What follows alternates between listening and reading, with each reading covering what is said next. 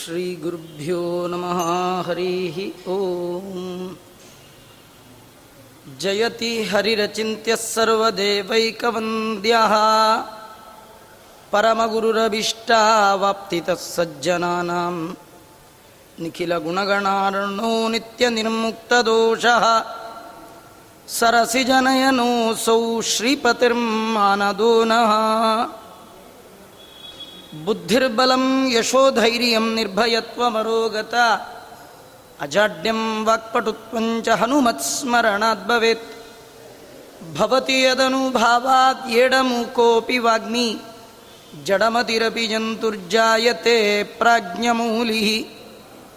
सकलवचनचेतो देवता भारती सा।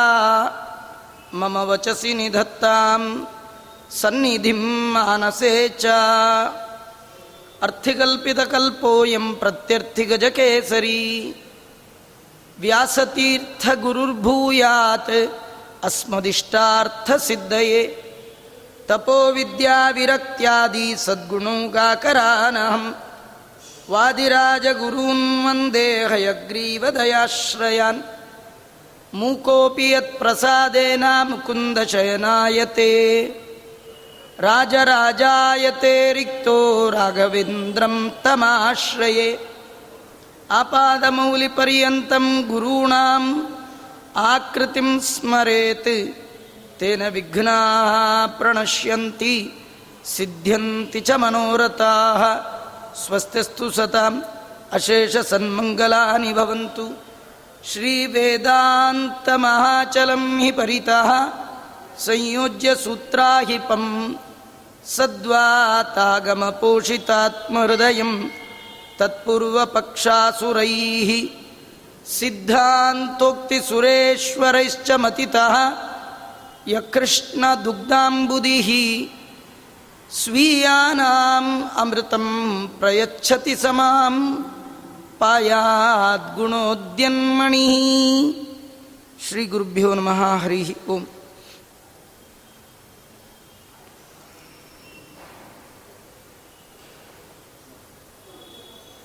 ಶ್ರೀಕೃಷ್ಣ ಪರಮಾತ್ಮನ ಕಥೆಯನ್ನು ಭಾಗವತೋತ್ತಮರಾದ ಬಾವಿ ಬ್ರಹ್ಮರಾದ ಶ್ರೀಮದ್ ವಾದಿರಾಜ ಪೂಜ್ಯ ಚರಣರು ರುಕ್ಮಿಣೀಶ ವಿಜಯದಲ್ಲಿ ಕಾವ್ಯಮಯವಾಗಿ ವರ್ಣನೆ ಮಾಡ್ತಾ, ಕೃಷ್ಣ ಮಾಡುವ ಎಲ್ಲ ಲೀಲೆಗಳ ಒಳಗಿರುವ ಆಂತರ್ಯ ಭಕ್ತರ ಬದುಕಿಗೆ ಬೇಕಾದ ಸಂದೇಶ. ಇದೆಲ್ಲವನ್ನು ರಾಜರು ವ್ಯಾಸರ ಮಾತಿಗೆ ಅರ್ಥೈಸ್ತಾ ಭಾಗವತದ ಕಥೆಯನ್ನು ಹೇಳುವ ಪ್ರಸಂಗದಲ್ಲಿ ಕೃಷ್ಣ ಪರಮಾತ್ಮ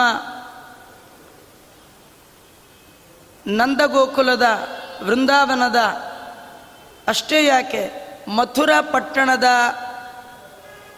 ಜೀವ ಜಲ ಯಮುನಾ ನದಿ ಪಶು ಪಕ್ಷಿಗಳಿಗೆ ಬಹಳ ಮುಖ್ಯವಾಗಿ ಬೇಕಾದ್ದು ನೀರು. ಮನುಷ್ಯ ಏನನ್ನೂ ತಿಂದೆ ಬದುಕಿರಬಹುದು, ಆದರೆ ನೀರು ಕುಡಿದೇ ಇರಲಿಕ್ಕೆ ಸಾಧ್ಯವೇ ಇಲ್ಲ. ನಾವೆಷ್ಟೋ ಕೇಳ್ತಾ ಇದ್ದೀವಿ ಈ ನವರಾತ್ರಿ ಬಂದರೆ ಎಷ್ಟೋ ಜನ ಅಷ್ಟು ದಿನ ಕೇವಲ ನೀರಲ್ಲೇ ಇರುವಂಥದ್ದು ಕೇವಲ ನೀರು. ಅದಕ್ಕೆ ನೀರಿಗೆ ಸಂಸ್ಕೃತದಲ್ಲಿಯೇ ಒಂದು ಹೆಸರಿದೆ. ಜೀವನಂ ಅಂತ. ಜೀವನ ಅಂತಂದರೆ ನೀರು, ನೀರಂದರೆ ಜೀವನ. ನಮ್ಮ ಕನ್ನಡದಲ್ಲಿಯೂ ಒಂದು ಗಾದೆ, ಈ ನೀರಿಲ್ದಮ್ಮ ನಿಂತಿದ್ಲು ಅಂತ. ಮನೇಲಿ ಏನು ಕೆಲಸ ಆಗಬೇಕಾದರೂ ನೀರು ಬೇಕು. ಬೆಳಗಾತ ಮಖ ತೊಳ್ಕೊಳ್ಬೇಕಾ ಸೋಪ್ ಇಲ್ಲದೆ ಇದ್ರೂ ನಡೆಯುತ್ತೆ.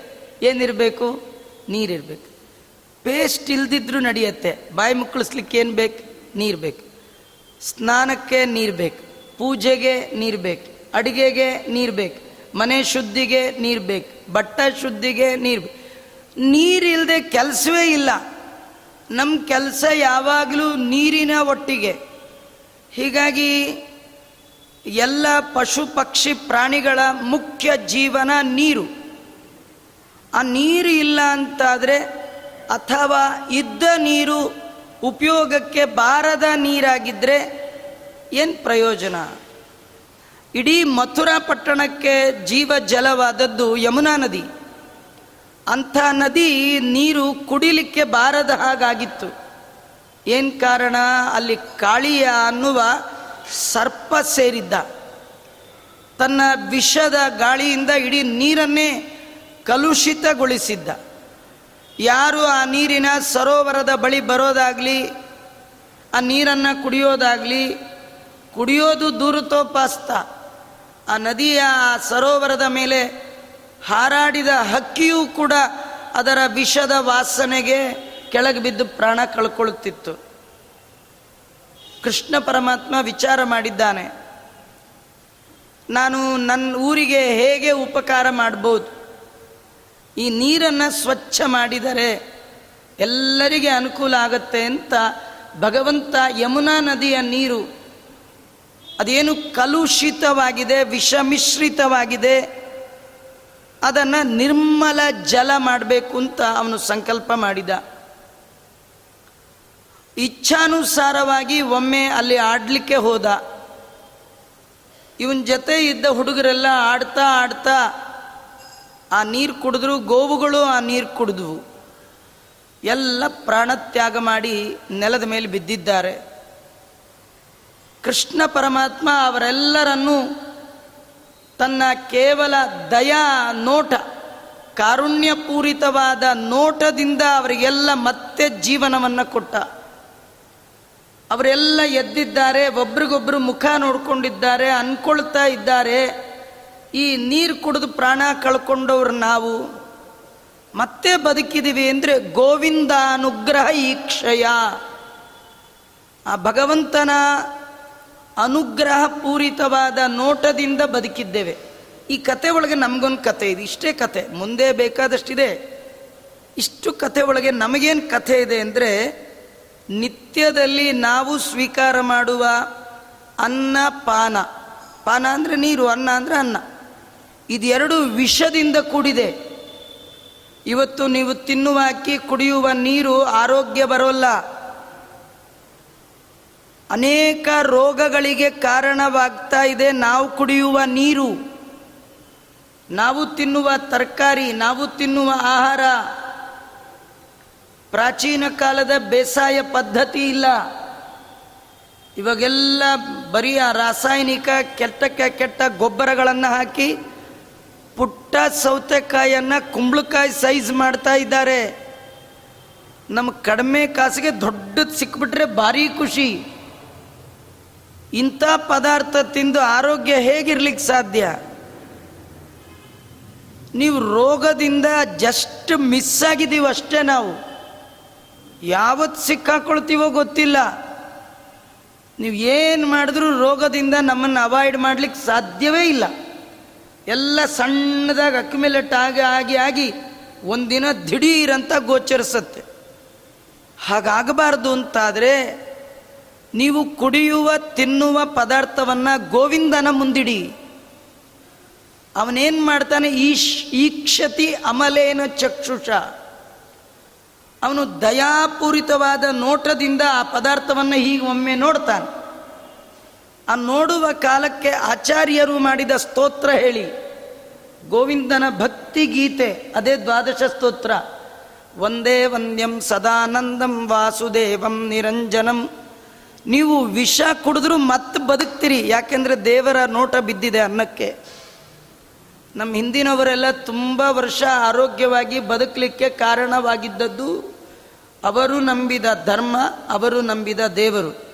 ಅವರು ಏನೇ ತಿನ್ನಬೇಕಾದ್ರೂ ಏನೇ ಕುಡಿಬೇಕಾದ್ರೂ ದೇವರ ಸ್ತೋತ್ರ ಮಾಡೋರು. ತಿನ್ನೋದು ನಮ್ಮ ಕೆಲಸ. ತಿಂದಿದ್ದು ರಕ್ತಗತ ಆಗುವ ಹಾಗೆ. ತಿಂದ ಅನ್ನವನ್ನು ವಿಭಾಗ ಮಾಡಿ ಆರೋಗ್ಯ ಆಗುವಂತೆ ಮಾಡುವವ ಯಾರು? ತಿಂದದ್ರಲ್ಲಿ ಯಾವ್ಯಾವ ಪದಾರ್ಥ ಎಲ್ಲೆಲ್ಲಿ ಹೋಗಬೇಕೋ ಅಲ್ಲಲ್ಲಿ ಹೋಗುವ ಹಾಗೆ ಮಾಡಿದವ ಯಾರು? ಅದು ಭಗವಂತ. ಅದರಲ್ಲಿರುವ ವಿಷವನ್ನು ರಸದಿಂದ ಬೇರೆ ಮಾಡಿದವ ಯಾರು? ವಿಷವೂ ಕೂಡ ರಸ ಆಗುವಂತೆ ಮಾಡಿದವ ಯಾರು? ಆ ಭಗವಂತನ ನೋಟ. ದೇವ್ರ ಮುಂದೆ ಇಡೋದಷ್ಟೇ ಅವನಿಗೇನು ನೀವು ನೈವೇದ್ಯ ಮಾಡೋಂಗಿಲ್ಲ, ಅವನೇನು ತಿನ್ನಲ್ಲ. ಸುಮ್ಮನೆ ಇಟ್ಟು ದೇವ್ರಿಗೆ ಹೇಳಬೇಕಂತೆ, ಸ್ವಾಮಿ, ನೀ ತಿನ್ನಕ್ಕಿಟ್ಟಿದ್ದು ಅಂತ ತಿಳ್ಕೊಬೇಡ. ನೀನು ತಿನ್ನೋ ಅಡುಗೆ ಮಾಡೋ ಯೋಗ್ಯತೆ ನಂಗಿಲ್ಲ. ಇದು ನಿನ್ನ ಮುಂದೆ ಇಟ್ಟದ್ದು ಯಾಕೆ ಅಂದರೆ ನಾನು ತಿನ್ನಲಿಕ್ಕೆ ಯೋಗ್ಯ ಆಗಲಿ ಅಂತ. ಅಲ್ವಾ? ಇದು ಆ ಕಥೆಯ ಸಂದೇಶ. ಅವರೆಲ್ಲ ಅಂತಾರೆ, ನಾವು ವಿಷದ ನೀರು ಕುಡಿದ್ರು ಸತ್ತೋದವರು. ಮತ್ತೆ ಬದುಕಿದ್ದೀವಿ ಹೇಗೆ? ಅವರಿಗೆ ಸ್ಮೃತಿ ಬಂತು, ನೆನಪಿಗೆ ಬಂತು. ಗೋವಿಂದಾನುಗ್ರಹ ಈಕ್ಷಯ. ನಮ್ಮ ಜೊತೆಯಲ್ಲಿರುವ ವೇದ ಪ್ರತಿಪಾದ್ಯನಾದ, ಮೋಕ್ಷಪ್ರದನಾದ ಮುಕುಂದ, ದಯಾಪೂರಿತವಾದ ನೋಟದಿಂದ ನೋಡಿ ನಮ್ಮನ್ನು ಬದುಕಿಸಿದ. ಕೃಷ್ಣ ಅಂದ, ನೀವು ಕುಡ್ದಾಗೆಲ್ಲ ನಿಮ್ಮೊಟ್ಟಿಗಿದ್ದು ಬದುಕಿಸ್ಲಿಕ್ಕೆ ನನಗಾಗಲ್ಲ. ಅಲ್ವಾ? ಈಗ ನನ್ನೊಟ್ಟಿಗೆ ನೀವು ಬಂದಿದ್ರಿ, ಆದ್ರಿಂದ ಬದುಕಿದ್ರಿ. ಆದರೆ ನಾನಿಲ್ಲದೆ ಇದ್ದಾಗೆಲ್ಲ ಕುಡಿದ್ರೆ ಬದುಕಿಸ್ಲಿಕ್ಕೆ ಯಾರಿರ್ತಾರೆ ಹಾಗಾದರೆ ನಾನು ಇರೋದಕ್ಕಿಂತ ಮುಖ್ಯವಾಗಿ ಜಲವನ್ನೇ ಸ್ವಚ್ಛ ಮಾಡಬೇಕು. ದೇವರು ವಿಚಾರ ಮಾಡಿ. ಅಲ್ಲೇ ಒಂದು ಈಚಲ ಮರ ಇತ್ತು. ಆ ಮರದ ಮೇಲೆ ಏರಿದ ಆ ಏರಿ ಅಲ್ಲಿಂದ ಧುಮುಕಿದ್ದಾನೆ ಭಗವಂತ. ಕಾಳಿಯನ ಮರ್ದನ ಮಾಡ್ತೇನೆ ಅಂತ. ಕಾಳಿಯ ಒಳಗೆ ಮಲಗಿದ್ದ. ತನ್ನ ನಿದ್ದೆಗೆ ಭಂಗ ಆಯಿತು. ಯಾರು ನನ್ನನ್ನು ನಿದ್ದೆಯಿಂದ ಎಚ್ಚರಿಸಿದವರು ಅಂತ ದುರ ದುರ ನೋಡ್ತಾ ಇದ್ದಾನೆ ಕೆಂಪು ಕಣ್ಣು. ಅದ್ಭುತವಾದ ಭಗವಂತನನ್ನು ಕಂಡಿದ್ದಾನಂತೆ. ಭಾಗವತ ಬಹಳ ಸುಂದರವಾಗಿ ವರ್ಣನೆ ಮಾಡುತ್ತೆ. ಪ್ರೇಕ್ಷಣೀಯ ತಮಮ್ಮನತ್ ಒಮ್ಮೆ ನೋಡಿದರೆ ಮರಿಲಿಕ್ಕೆ ಸಾಧ್ಯ ಇಲ್ಲ. ಮತ್ತೆ ಮತ್ತೆ ನೋಡಬೇಕು ಅನ್ನುವಂತಹ ರೂಪ ದೇವರದು ಯಾರನ್ನ ನೋಡಿದಾಗ ಮೈ ಮನಸ್ಸು ಅರಳತ್ತೋ, ದೇವರನ್ನ ನೋಡಿದಾಗ ಮನಸ್ಸು ಅರಳತ್ತಂತೆ, ಕಣ್ಣರಳತ್ತಂತೆ. ಭಕ್ತರಿಗೆ ಹೃದಯ ತುಂಬಿ ಬರುತ್ತಂತೆ. ಇವನು ಯದ್ಯಪಿ ದೇವರ ಭಕ್ತನೇ, ಕಣ್ಣನ್ನು ಅರಳಿಸಿ ನೋಡ್ತಾ ಇದ್ದಾನೆ.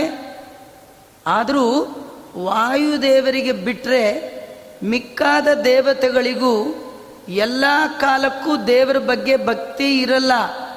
ಒಮ್ಮೊಮ್ಮೆ ಅವ್ರಿಗೂ ಹೋಗ್ಬಿಡುತ್ತೆ. ಆಚಾರ್ಯ, ನಮಗೂ ಅವ್ರಿಗೂ ಏನು ವ್ಯತ್ಯಾಸ? ದೊಡ್ಡ ವ್ಯತ್ಯಾಸ ಇದೆ. ಅವ್ರಿಗೂ ಒಮ್ಮೊಮ್ಮೆ ಹೋಗುತ್ತೆ, ನಮ್ಗೆ ಒಮ್ಮೊಮ್ಮೆ ಬರುತ್ತೆ ಭಕ್ತಿ. ಅದು ಪುರಾಣ ಕೂತಾಗ ಭಾರೀ ಭಕ್ತಿ. ಮುಗೀತು ಅಂದರೆ ಮುಗೀತು. ನೋಡಿ, ಗರುಡ ಪುರಾಣ ಹೇಳುವಾಗ ಎಷ್ಟು ಭಕ್ತಿ. ಯಾಕಂದರೆ ಯಮನ್ ಕಥೆ ಅದು. ಕೃಷ್ಣನ ಕಥೆ ಅಲ್ವಾ? ಪರವಾಗಿಲ್ಲ ನಮ್ಮ ಕೃಷ್ಣ ಅಂತ ಹಿಂಗೆ. ಹಿಂಗೆಲ್ಲ. ಆ ಎಲ್ಲ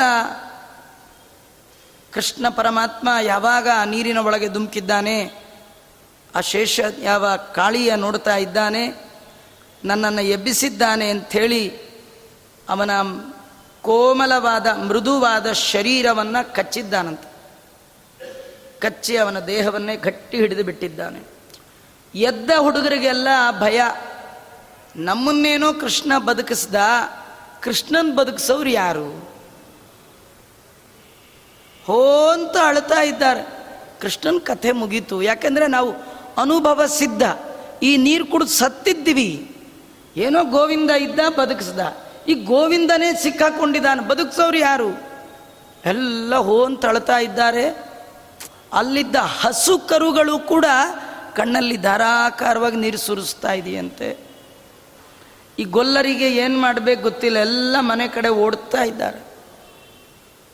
ನಂದಗೋಪ ಯಶೋದೆಯರ ಮನೆ ಮುಂದೆ ಹೋ ಅಂತ ಕೂಗಿ ಕೃಷ್ಣ ಸಿಕ್ಕಕೊಂಡಿದ್ದಾನೆ. ಅವರಿವ್ರ ಕೈಲೆಲ್ಲ ಕಾಳಿಯ ಸರ್ಪದ ಕೈಯಲ್ಲಿ ಸಿಕ್ಕಾಕೊಂಡಿದ್ದಾನೆ. ಆ ದೊಡ್ಡ ಘಟಸರ್ಪ ಕೋಮಲ ಶರೀರಿಯಾದ ಕೃಷ್ಣನ ದೇಹವನ್ನು ಸುತ್ತಬಿಟ್ಟಿದೆ. ಯಾವಾಗ ನುಂಗತ್ತೋ ಗೊತ್ತಿಲ್ಲ. ಅಂತಕ್ಷಣ ಇಡೀ ಊರಿಗೆ ಊರೇ ಆಬಾಲ ವೃದ್ಧ ಅನ್ನತ್ತೆ ಭಾಗವತ. ಯಾರ್ಯಾರಿಗೆ ನಡೆಯುವ ಸಾಮರ್ಥ್ಯ ಇತ್ತು, ಅವರೆಲ್ಲ ತಮ್ಮನೆ ಒಳಗೆ ಮಗನ್ನ ಕಳ್ಕೊಂಡ್ರೆ ಎಷ್ಟು ದುಃಖ ಪಡಬೇಕು. ಹಾಗೆ ದುಃಖ ಪಡ್ತಾ, ಕೂಗ್ತಾ, ಕಿರ್ಚ್ತಾ, ಎಲ್ಲ ಓಡ್ತಾ ಇದ್ದಾರೆ. ಗಾಬರಿ ಗಾಬರಿ. ಆಗದೇ ಇರುತ್ತೇನ್ರಿ? ಯಾವ್ದಾದ್ರು ಮಗುನ ಹೆಬ್ಬ ಹಿಡ್ಕೊಂಡ್ಬಿಟ್ಟಿದೆ. ಆರು ವರ್ಷ, ಏಳು ವರ್ಷದ ಹುಡುಗ ಅಂದರೆ ಹೆತ್ತಪ್ಪ ಅಮ್ಮಂಗೆ. ಯಾರಿಗಾದರೂ ಆಗುತ್ತೋ ಇಲ್ಲ? ಎಲ್ಲರೂ ಗಾಬರಿ, ಗಾಬರಿಲಿ ಓಡಾಡ್ತಿದ್ರೆ ಬಲರಾಮ ಮಾತ್ರ ಆರಾಮ್ ಓಡಾಡ್, ಏನು ಟೆನ್ಷನ್ನೇ ಇಲ್ಲ. ಅವರಪ್ಪ ಬಲರಾಮನ್ ಕೇಳಿದ್ರಂತ. ಅಲ್ಲೋ? ದಿನಾ ತಮ್ಮನ ಜೊತೆ ಆಟಕ್ಕೆ ಹೋಗ್ತಿದ್ದೆ ನೀನು. ಇವತ್ತ್ಯಾಕೆ ಹೋಗಲಿಲ್ಲ? ಬಲರಾಮ ಅಂದ, ಅವನೇ ಕರ್ಕೊಂಡು ಹೋಗ್ತಿದ್ನೇ ವಿನ ನಾನು ಹೋಗ್ತಿದ್ದಿದ್ದಲ್ಲ, ಇವತ್ತು ನಾನು ಹೋಗೋದಲ್ಲ ಅವನೇ ಬಿಟ್ಟು ಹೋಗಿದ್ದಾನೆ ಯಾಕೆ ಬಿಟ್ಟೋದ ನಂಗೆ ಗೊತ್ತಿರಲಿಲ್ಲ, ಈಗ ಗೊತ್ತಾಯಿತು ಅಂದ. ಯಾಕೆಂದರೆ ನಮ್ಮ ಕಡೆ ಪಾರ್ಟಿನ ತುಳಿಬೇಕು ಕಾರ್ಯಕ್ರಮ ಇಟ್ಕೊಂಡಿದ್ದಾನೆ. ಯಾನಂದ್ರೆ ಇವನು ಶೇಷ, ಅವನು ಅನಂತ. ಅವನು ಕಾಳಿಯ, ಇವನು ಅನಂತ. ಇಬ್ಬರು ಸರ್ಪಜ್ ಜಾತಿ ಅಲ್ಲಿ ತುಳಿಯೋ ಕಾಲಕ್ಕೆ ಬಂದು ಇನ್ಫ್ಲೂಯೆನ್ಸ್ ಮಾಡಬಾರ್ದು ಅಂತ ಇವನು ನಿಲ್ಲೇ ಬಿಟ್ಟು ಹೋಗಿದ್ದಾನೆ ಆಮೇಲೆ ನನ್ನ ಹಿಡ್ಕೊಂಡಿದ್ದಾರೆ ಅಂತ ಈ ಹುಡುಗರೆಲ್ಲ ಕಂಪ್ಲೇಂಟ್ ಹೇಳಿದಾಗ, ಆ ತಂದೆ ತಾಯಿಗೆ ಸಮಾಧಾನ ಹೇಳಲಿಕ್ಕೆ ಒಂದು ಜನ ಇರಲಿ ಅಂತ ಬಲರಾಮನ್ ಬಿಟ್ಟು ಹೋಗಿದ್ನಂತ ಬಲರಾಮ ಅಂತಾನೆ, ಹಾವಿನ ಕೈಯಲ್ಲಿ ಕೃಷ್ಣ ಸಿಕ್ಕಾಕೊಂಡಿಲ್ಲ, ಕೃಷ್ಣನ ಕೈಯಲ್ಲೇ ಹಾವು ಸಿಕ್ಕಾಕೊಂಡಿದೆ ಎಂದ. ಅವ್ರಿಗೆ ಅರ್ಥ ಆಗಲಿಲ್ಲ. ಮತ್ತೆ ಹೇಳ್ತಾನೆ ಹಾವು ಕೃಷ್ಣನಿಗೆ ಏನು ಮಾಡತ್ತೋ ಅಂತ ನಿಮಗೆ ಭಯ. ನಂಗೆ ಆ ಭಯ ಇಲ್ಲ. ನಂಗೇನು ಭಯ ಅಂದರೆ ಕೃಷ್ಣ ಏನು ಮಾಡ್ತಾನೋ ಭಯ. ಅಲ್ವಾ? ತಸ್ಯ ಪ್ರಭಾವಜ್ಞ ತತ್ ಪ್ರಭಾವಜ್ಞ ಅನ್ನತ್ತೆ ಭಾಗವತ. ಬಲರಾಮನಿಗೆ ಗೊತ್ತು ಕೃಷ್ಣ ಯಾರು ಅಂತ. ಅಲ್ಲಿ ಯಾಕೆ ಹೋದ ಅಂತನೂ ಲೇಟಾಗಿ ಗೊತ್ತಾಯಿತು. ಆದರೂ ಕೂಡ ಎಲ್ಲರ ಜೊತೆ ಹೊರಟಿದ್ದಾನೆ. ಎಲ್ಲರೂ ಅಳ್ತಾ ಇದ್ರೆ ಇವನು ಮಾತ್ರ ಪ್ರಹಸನ್. ನಗ್ತಾ ನಗ್ತಾ ಹೋಗಿದ್ದಾನೆ. ಅಲ್ಲಿ ಹೋಗಿ ಹರಿವಂಶದಲ್ಲಿ ಒಂದು ಕತೆ ಬರುತ್ತೆ. ಅಲ್ಲಿ ಹೋದ ಮೇಲೆ ಕೃಷ್ಣನಿಗೆ ಬಲರಾಮ ಹೇಳಿದ್ನಂತೆ, ಹೇ ಕೃಷ್ಣ, ಇವನನ್ನು ಬೇಗ ಮರ್ದನ ಮಾಡು. ನೀನು ಅಖಿಲಾಂಡ ಕೋಟಿ ಬ್ರಹ್ಮಾಂಡ ನಾಯಕನಾದ ನಿನ್ನನ್ನೇ ಕಚ್ಚಲಿಕ್ಕೆ ಬಂದಿದ್ದಾನೆ ಅಂದಮೇಲೆ ಇವನು ಯಾವ ನಮ್ಮ ಜಾತಿ ಆದ್ರೇನು, ಯಾವ ಜಾತಿ ಆದ್ರೇನು? ಎರಡೇ ಜಾತಿ, ಬ್ರಾಹ್ಮಣ, ವೈಶ್ಯ, ಅವೆಲ್ಲ ಇಲ್ಲ. ಎರಡೇ ಜಾತಿ ಜಗತ್ತಲ್ಲಿ ಒಂದು ಹರಿಭಕ್ತರ ಜಾತಿ, ಇನ್ನೊಂದು ಹರಿದ್ವೇಷಿಗಳ ಜಾತಿ. ವಿಷ್ಣು ಭಕ್ತರ ಜಾತಿ, ವಿಷ್ಣು ದ್ವೇಷಿಗಳ ಜಾತಿ. ಅವನು ವಿಷ್ಣು ದ್ವೇಷಿಗಳಲ್ಲಿ ಒಬ್ಬ ಆಗ್ತಾ ಇದ್ದಾನೆ. ತಾತ್ಕಾಲಿಕವಾಗಿ ನಿನ್ನಲ್ಲಿ ದ್ವೇಷ ಬುದ್ಧಿ ಬಂದಿದೆ. ಅದನ್ನು ಮರ್ದನ ಮಾಡು ಅಂತ ಬಲರಾಮನೇ ಹೇಳಿದ್ದ ಓ, ನೀ ಹೇಳಿದ ಮೇಲೆ ಇನ್ನೇನಣ್ಣ ಕೆಲಸ ಮುಗೀತು. ಅಂಥೇಳಿ ಅಲ್ಲಿವರೆಗೂ ಕೃಷ್ಣ ಸಪ್ಪೆ ಮೋರೆ ಹಾಕ್ಕೊಂಡಿದ್ದ. ನೋಡೋರಿಗೇನು ಈ ಹಾವು ಹಿಡ್ಕೊಂಡ್ಬಿಟ್ಟಿದೆ, ಇವನ ಕತೆ ಮುಗಿತಾ ಇದೆ. ಹೀಗೆ ಆ ಎಲ್ಲ ಹಳ್ಳಿಯ ಜನ ಬಹಳ ಅಲ ಅಳ್ತಾ ಇದ್ದಾರೆ. ಆ ಕಾಲಕ್ಕೆ ಕೃಷ್ಣ ಅಂತಾನೆ ಏನು ಮಾಡೋದು? ವಿಚಾರ ಮಾಡ್ದ ನಂದಗೋಪ ನೋಡ್ದ, ಇಂಥ ಮುದ್ದಾದ ಕೂಸು ಯಶೋದೆ ನೋಡಿದ್ಲು, ಇಂಥ ಕೂಸು ಕಳ್ಕೊಂಡು ಮನೇಲಿ ಏನು ಮಾಡಲಿ ನಾನು?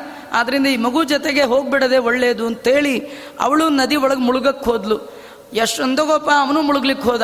ಎಷ್ಟೋ ಜನ ವಯಸ್ಸಾದವರು, ಅವರು ಮುಳುಗ್ಲಿಕ್ಕೆ ಹೋದರು, ಒಬ್ರಿಗೊಬ್ರು ಹಿಡ್ಕೊಂಡ್ರು. ಬೇಡ, ಒಂದು ನಿಮಿಷ ಇರಿ ಹೀಗೆಲ್ಲ ಹೇಳುವ ಕಾಲಕ್ಕೆ ಕೃಷ್ಣ ನೋಡ್ತಾ ಇದ್ದಾನೆ. ಇವರೆಲ್ಲ ನನ್ನ ಬಿಟ್ಟರೆ ಬೇರೆ ಗತಿ ಇಲ್ಲ ಅಂಥೇಳಿ ನನಗಾಗಿ ತಮ್ಮ ಪ್ರಾಣವನ್ನೇ ಅರ್ಪಣೆ ಮಾಡಲಿಕ್ಕೆ ಸಿದ್ಧರಾಗಿದ್ದಾರೆ. ಹಾ, ಇಂಥವರ ಕಣ್ಣಲ್ಲಿ ನೀರು ಬರಬಾರ್ದು. ಇವರು ಸಂತೋಷವಾಗಿರ್ಬೇಕು.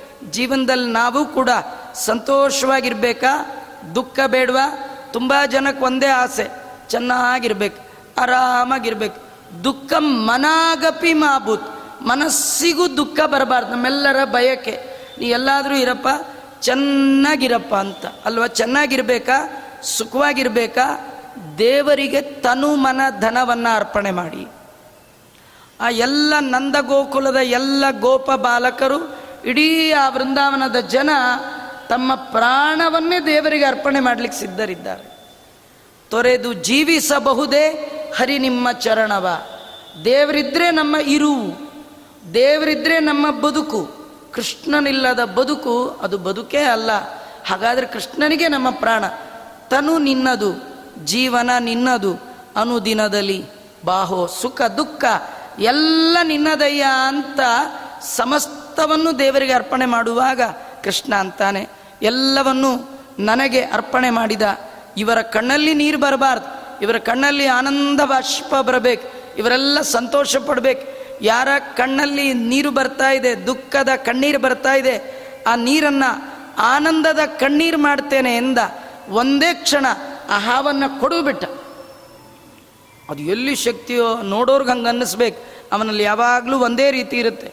ಒಮ್ಮೆ ಕೊಡವಿ ಹಾವಿನ ಹೆಡೆಯ ಮೇಲೆ ನಿಂತು ಬಿಟ್ಟಿದ್ದಾನೆ ಭಗವಂತ.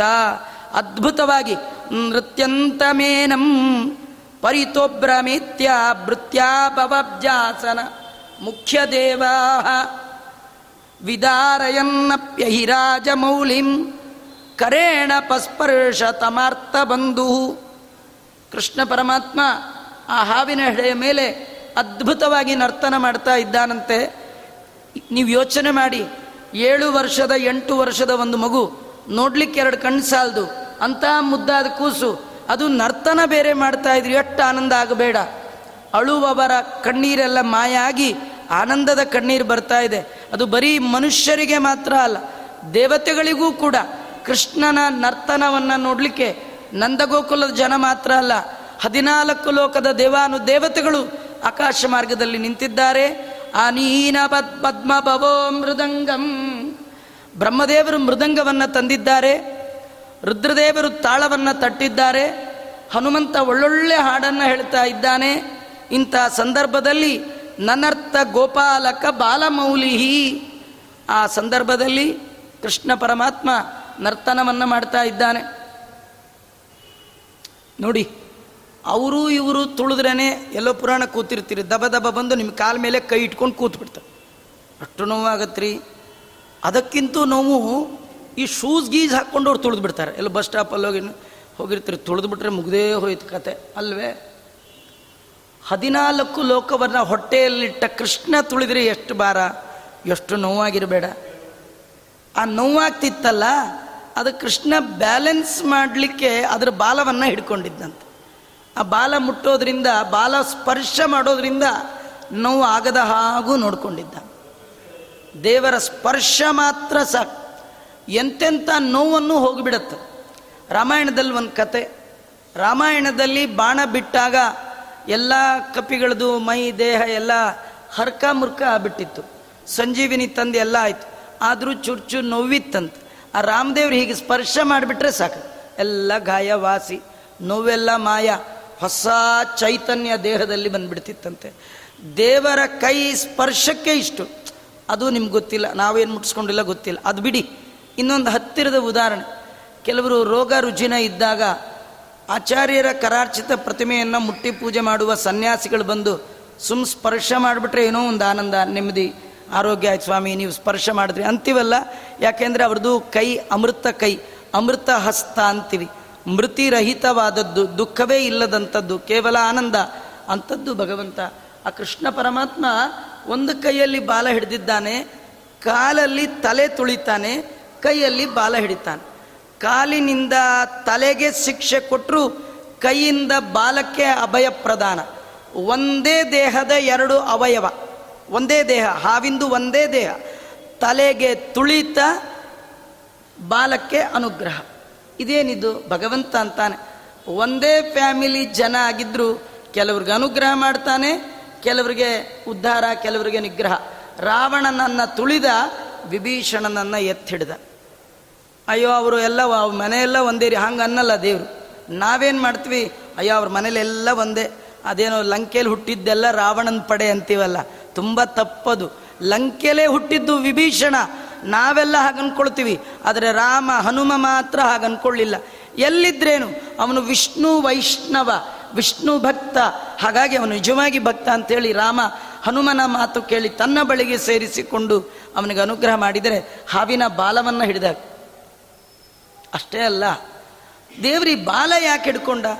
ಈ ಕೆಲವರು ಏನಂದರೆ, ಇದು ಈ B T S K S R T ಸಿಲಿ ಹೋಗುವಾಗ ಸೀಟ್ ಇಲ್ಲ ಅಂದರೆ ನಿಂತ್ಕೊಂಡಿರ್ತಾರೆ. ಅದು ಬೀಳ್ಗಿಳಿಬಾರ್ದು ಅಂತ ಹೀಗೆ ಹಿಡ್ಕೊಂಡಿರ್ತಾರೆ. ಹಾಗೆ ಬ್ಯಾಲೆನ್ಸ್ ಮಾಡಲಿಕ್ಕೆ ಏನಾರು ಬಾಲ ಹಿಡ್ದ ಅದು ಬ್ಯಾಲೆನ್ಸ್ ಅಲ್ಲ. ದೇವ್ರದ್ದು ಏನಂದರೆ ಆ ಬಾಲ ಹಿಡಿದು ಮುಖವನ್ನು ಕೆಳಗೆ ಯಾಕೆ ಮಾಡಿದ್ದಾನೆ ಅಂದರೆ, ಟಾಪ್ ಟು ಬಾಟಮ್ ನಿಮ್ದು ಎಷ್ಟಿದೆಯಾ ವಿಷ, ಅಷ್ಟು ಕಕ್ಕಿಸ್ತೇನೆ ಅಂತ ಆ ಬಾಲವನ್ನು ಮೇಲೆ ಹಿಡಿದನು ಇವೆಲ್ಲ ಅರ್ಥ ಆಗೋದು ಕಷ್ಟ. ನೀವು ಡೈಲಿ ಯೂಸ್ ಮಾಡೋ ಒಂದು ಉದಾಹರಣೆ ಕೊಟ್ಟರೆ ತುಂಬ ಬೇಗ ಅರ್ಥ ಆಗಿಬಿಡುತ್ತೆ. ನಿಮ್ಮನೆಗೆ ಒಂದು ಎಣ್ಣೆ ಪ್ಯಾಕೆಟ್ ತಂದಿದ್ರೆ, ಆ ಎಣ್ಣೆ ಎಲ್ಲ ಕಟ್ ಮಾಡಿ ಹಾಕಿದ ಮೇಲೆ ಏನು ಮಾಡ್ತೀರಿ?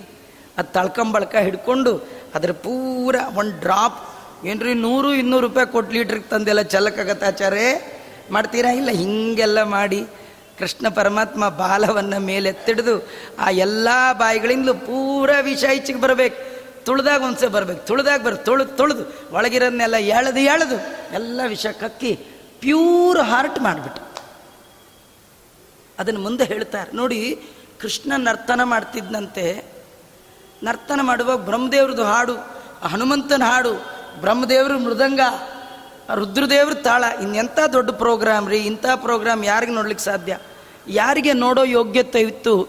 ಅವ್ರು ನೋಡಿದವರೆಲ್ಲ ಕೃಷ್ಣಂಗೆ ಜೈ, ಬ್ರಹ್ಮದೇವರಿಗೆ ಜೈ, ಎಲ್ಲರೂ ಒಳ್ಳೆ ಪ್ರೋಗ್ರಾಮ್ ಇದ್ರೆ ಏನು ಹೇಳ್ತಾರೆ ಹೇಳಿ? ಕ್ಲಾಪ್ಸ್ ಹೊಡಿತಾರೆ ಒನ್ಸ್ ಮೋರ್ ಅಂತಾರೆ, ಕೂಗುತ್ತಾರೆ, ಕಿರಿಚ್ತಾರೆ, ಹರ್ಷೋದ್ಗಾರ ಮಾಡ್ತಾರೆ. ಅವರೆಲ್ಲರ ಹರ್ಷಕ್ಕೆ ತಕ್ಕ ಹಾಗೆ ಕೃಷ್ಣ ಕುಣದೆ ಕುಣದ ಕುಣದೆ ಕುಣದ. ಎಲ್ಲರೂ ಒನ್ಸ್ ಮೋರ್ ಒನ್ಸ್ ಮೋರ್ ಅಂತ ಇದ್ದಾರೆ. ಆದರೆ ಒಂದು ಎರಡು ಮೂರು ಹೆಣ್ಣು ವಾಯ್ಸ್ ಮಾತ್ರ ಕೇಳಿಸ್ತಂತೆ. ಅವರು ಮಾತ್ರ, ಸಾಕು ಸ್ವಾಮಿ ಸಾಕು ಸ್ವಾಮಿ. ಇಷ್ಟೆಲ್ಲ ಗಲಾಟೆಗಳ ಮಧ್ಯದಲ್ಲಿಯೂ ಕೃಷ್ಣ ಆ ಹೆಣ್ಣು ಮಕ್ಕಳ ಆ ಸ್ತೋತ್ರವನ್ನು ಕೇಳಿದ್ನಂತೆ. ಅವರು ಯಾರಂದರೆ, ಈ ಹಾವಿನ ಹೆಂಡಂದಿರು, ಹಾವಿನ ಹೆಂಡತಿಯರು, ನಾಗಪತ್ನಿಯರು, ಅವರು ಸ್ತೋತ್ರ ಮಾಡ್ತಾ ಇದ್ದಾರೆ. ಸ್ವಾಮಿ, ದೇವತೆಗಳು ನಿನ್ನ ಅರ್ಥನ ನೋಡಿ ಸಂತೋಷ ಪಡ್ತಾ ಇನ್ನೊಂದು ಸತಿ ಡ್ಯಾನ್ಸ್ ಆಗಲಿ ಅಂತ ಇದ್ದಾರೆ. ಇನ್ನೊಂದು ಎರಡು ಸತಿ ತುಳಿದು ಬಿಟ್ರೆ ನಮ್ಮ ಯಜಮಾನರು ಇಂದ್ರಾರಮಣ ಗೋವಿಂದ ಆಗ್ತಾರೆ ನಿನ್ನ ಪಾದಾರವಿಂದ ಸೇರ್ಕೊಂಡು ಬಿಡ್ತಾರೆ ಈ ತಾಳಿ ಕಿತ್ತು ಹಾಕಬೇಕು. ನಮಗೆ ವೈಧವ್ಯ ಬರುತ್ತೆ, ಮತ್ತೇನೂ ಕೇಳೋಲ್ಲ. ಮಾಂಗಲ್ಯ ಭಿಕ್ಷೆ ನೀಡು. ಈ ತುಳಿತ ನಿಲ್ಲಿಸು, ಸಾಕು. ಇಷ್ಟು ಮಾಡಿದ್ದೆ ಸಾಕು ನಮ್ಮ ಯಜಮಾನ್ರು. ಇವರಿಬ್ಬರೇ ಅಂತಿರೋದು. ಮಿಗ್ದವರೆಲ್ಲ ಚೆನ್ನಾಗಿ ಸ್ವಾಮಿ ಇನ್ನೊಂದು ಸತಿ ಕುಣಿ ಇನ್ನೊಂದು ಸತಿ ಕುಣಿ. ಅವ್ರವ್ರದ್ದು ಅವ್ರವ್ರಿಗೆ ಅದೇನೋ ಹೇಳ್ತಾರೆ ನೋಡಿ. ಅದೇನೋ ಬೆಕ್ಕಿಗೆ ಚೆಲ್ಲಾಟ ಇಲ್ಲಿಗೆ ಪ್ರಾಣ ಸಂಕಟ ಅಂತ. ಇವರಿಬ್ಬರು ಒದ್ದಾಡಿದ್ರೆ ಅವರೆಲ್ಲ ಚೆನ್ನಾಗಿದೆ ಅಂತಿದ್ರಂತೆ. ಇದ್ರಲ್ಲಿ ನಮಗೊಂದು ಕಥೆ ಇದೆ. ಇದರೊಳಗೆ ಒಂದು ಕಥೆ ಇದೆ. ಅದೇನು ಕಥೆ ಅಂದರೆ, ಯಾರು ಎಷ್ಟೇ ಕೂಗ್ಲಿ ಕಿರ್ಚಲಿ ಏನೇ ಮಾಡಲಿ, ನೀವು ಎಷ್ಟೇ ಮೆತ್ತಗೆ ಸ್ತೋತ್ರ ಹೇಳ್ತಿದ್ರು ದೇವರು ಅದನ್ನು ಕೇಳಿಸ್ಕೊಳ್ತಾನೆ. ಈ ಕೆಲವರು ಏನಂದ್ರೆ ಜೋರು ಜೋರು ಹೇಳಿದ್ರೆ ದೇವ್ರು ಕೇಳಿಸ್ಕೊಳ್ತಾರೆ ದೇವ್ರಿಗೇನು ಕಿವಿಡೆ?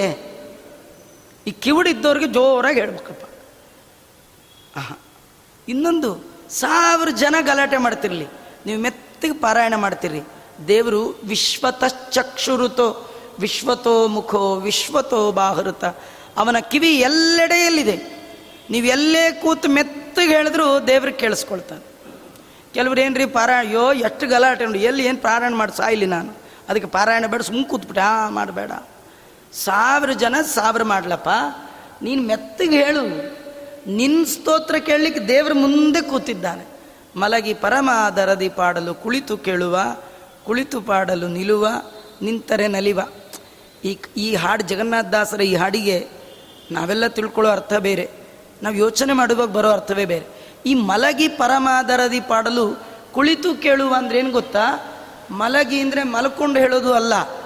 ಇನ್ನು ರೋಗ ಬಂದಾಗ ಮಲಗಿ ಆಸ್ಪತ್ರೆ, ಅದು ಒಂದು. ಅದಲ್ಲದೆ ಇನ್ನೊಂದಿದೆ, ಮುಖ್ಯವಾದ್ದು. ಏನು ಗೊತ್ತಾ? ಬೇರೆ ವಿಷಯದಲ್ಲಿ ಮಲಗಿ, ದೇವರ ವಿಷಯದಲ್ಲಿ ಪಾಡಲು ಅವನು ನಿಮ್ಮ ಮುಂದೆ ಕುಳಿತು ಕೇಳುವ. ಯಾರು ಏನಾರು ಹೇಳಿ, ನೀವು ಆ ವಿಚಾರದಲ್ಲಿ ಮಲ್ಕೊಂಬಿಡಿ. ಏನು ಕೇಳಿಸ್ತಿಲ್ಲ ಅಂತ ಅನ್ಕೊಳ್ಳಿ. ನಿಮ್ಮ ಪಾಡಿಗೆ ನೀವು ದೇವ ಸ್ತೋತ್ರ ಮಾಡಿ ನಿಮ್ಮ ಮುಂದೆ ಕೂತು ಕೇಳ್ತಾನೆ ಭಗವಂತ. ನಮಗೇನು ಡೌಟ್ ಅಂದರೆ, ಇಷ್ಟು ಗಲಾಟೆಗಳ ಮಧ್ಯೆ ಹೇಳಿದ್ರೆ ದೇವರು ಕೇಳಿಸ್ಕೊಳ್ತಾನ? ಅಲ್ರಿ, ನಿಮಗೆ ಒಂದು ರೂಪ ಕೊಟ್ಟು ಬಿಡ್ತಾನೆ ಮುಂದೆ ಕೂತ್ಕೊಳ್ತಾನವನು. ನಂಬಿಕೆ ಇರಬೇಕಷ್ಟೆ. ನಮ್ಮ ನಂಬಿಕೆ ತಕ್ಕ ಹಾಗೆ ಯದ್ಭಾವಂ ತದ್ಭವತಿ.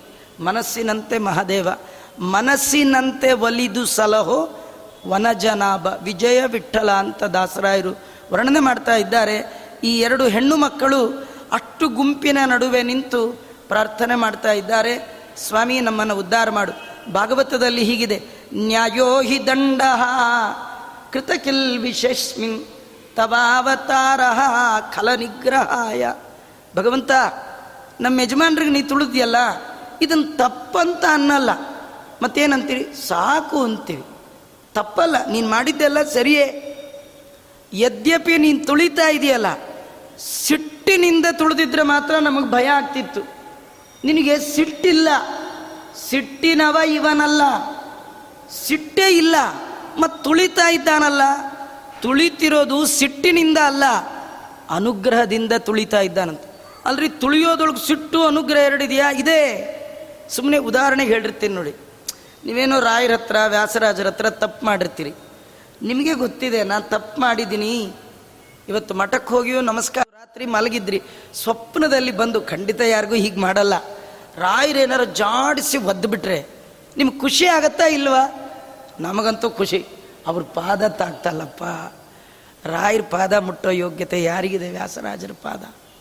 ಈ ಹೆಣ್ಮಕ್ಳು ಅದಂತಾರೆ ಏನಂದರೆ, ಲಕ್ಷ್ಮೀದೇವಿ ನಿನ್ನ ಪಾದ ಮುಟ್ಲಿಕ್ಕೆ ಎಷ್ಟು ತಪಸ್ಸು ಮಾಡಿದ್ದಾಳೆ ಅದು ಇನ್ಯಾರಿಗೂ ಬಿಡಲ್ಲ ಅಂತಾಳೆ.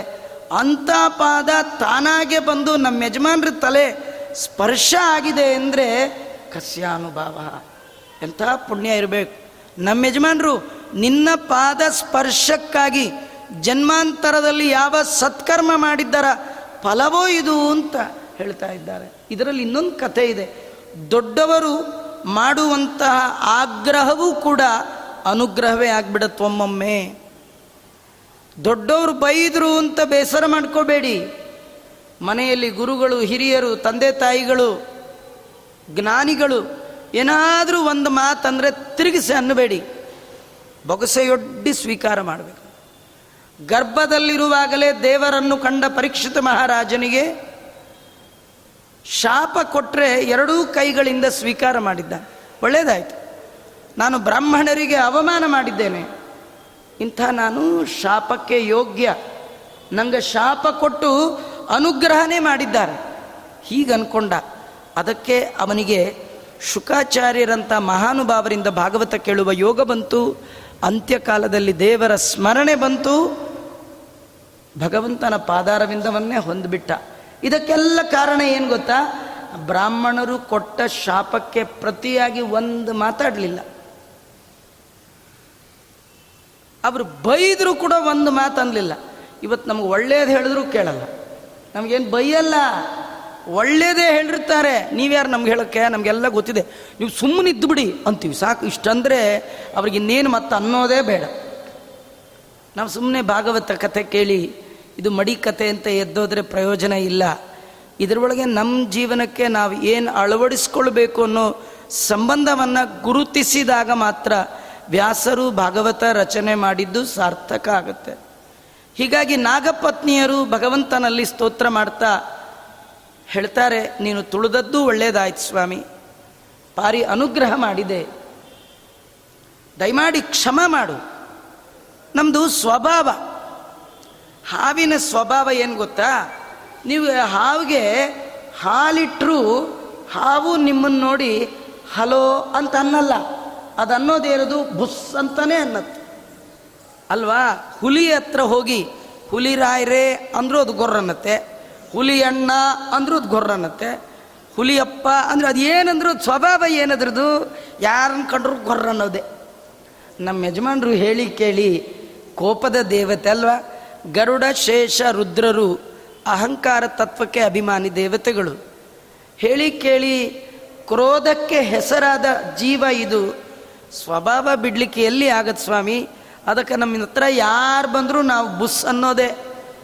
ಆದರೆ ನೀನು ಬುಸ್ ಅನ್ನಬಾರ್ದು ಸುಮ್ಮನೆ ನಿಮ್ಗೊಂದು ಸುಮ್ಮನೆ ಉದಾಹರಣೆ ಹೇಳ್ತೇನೆ.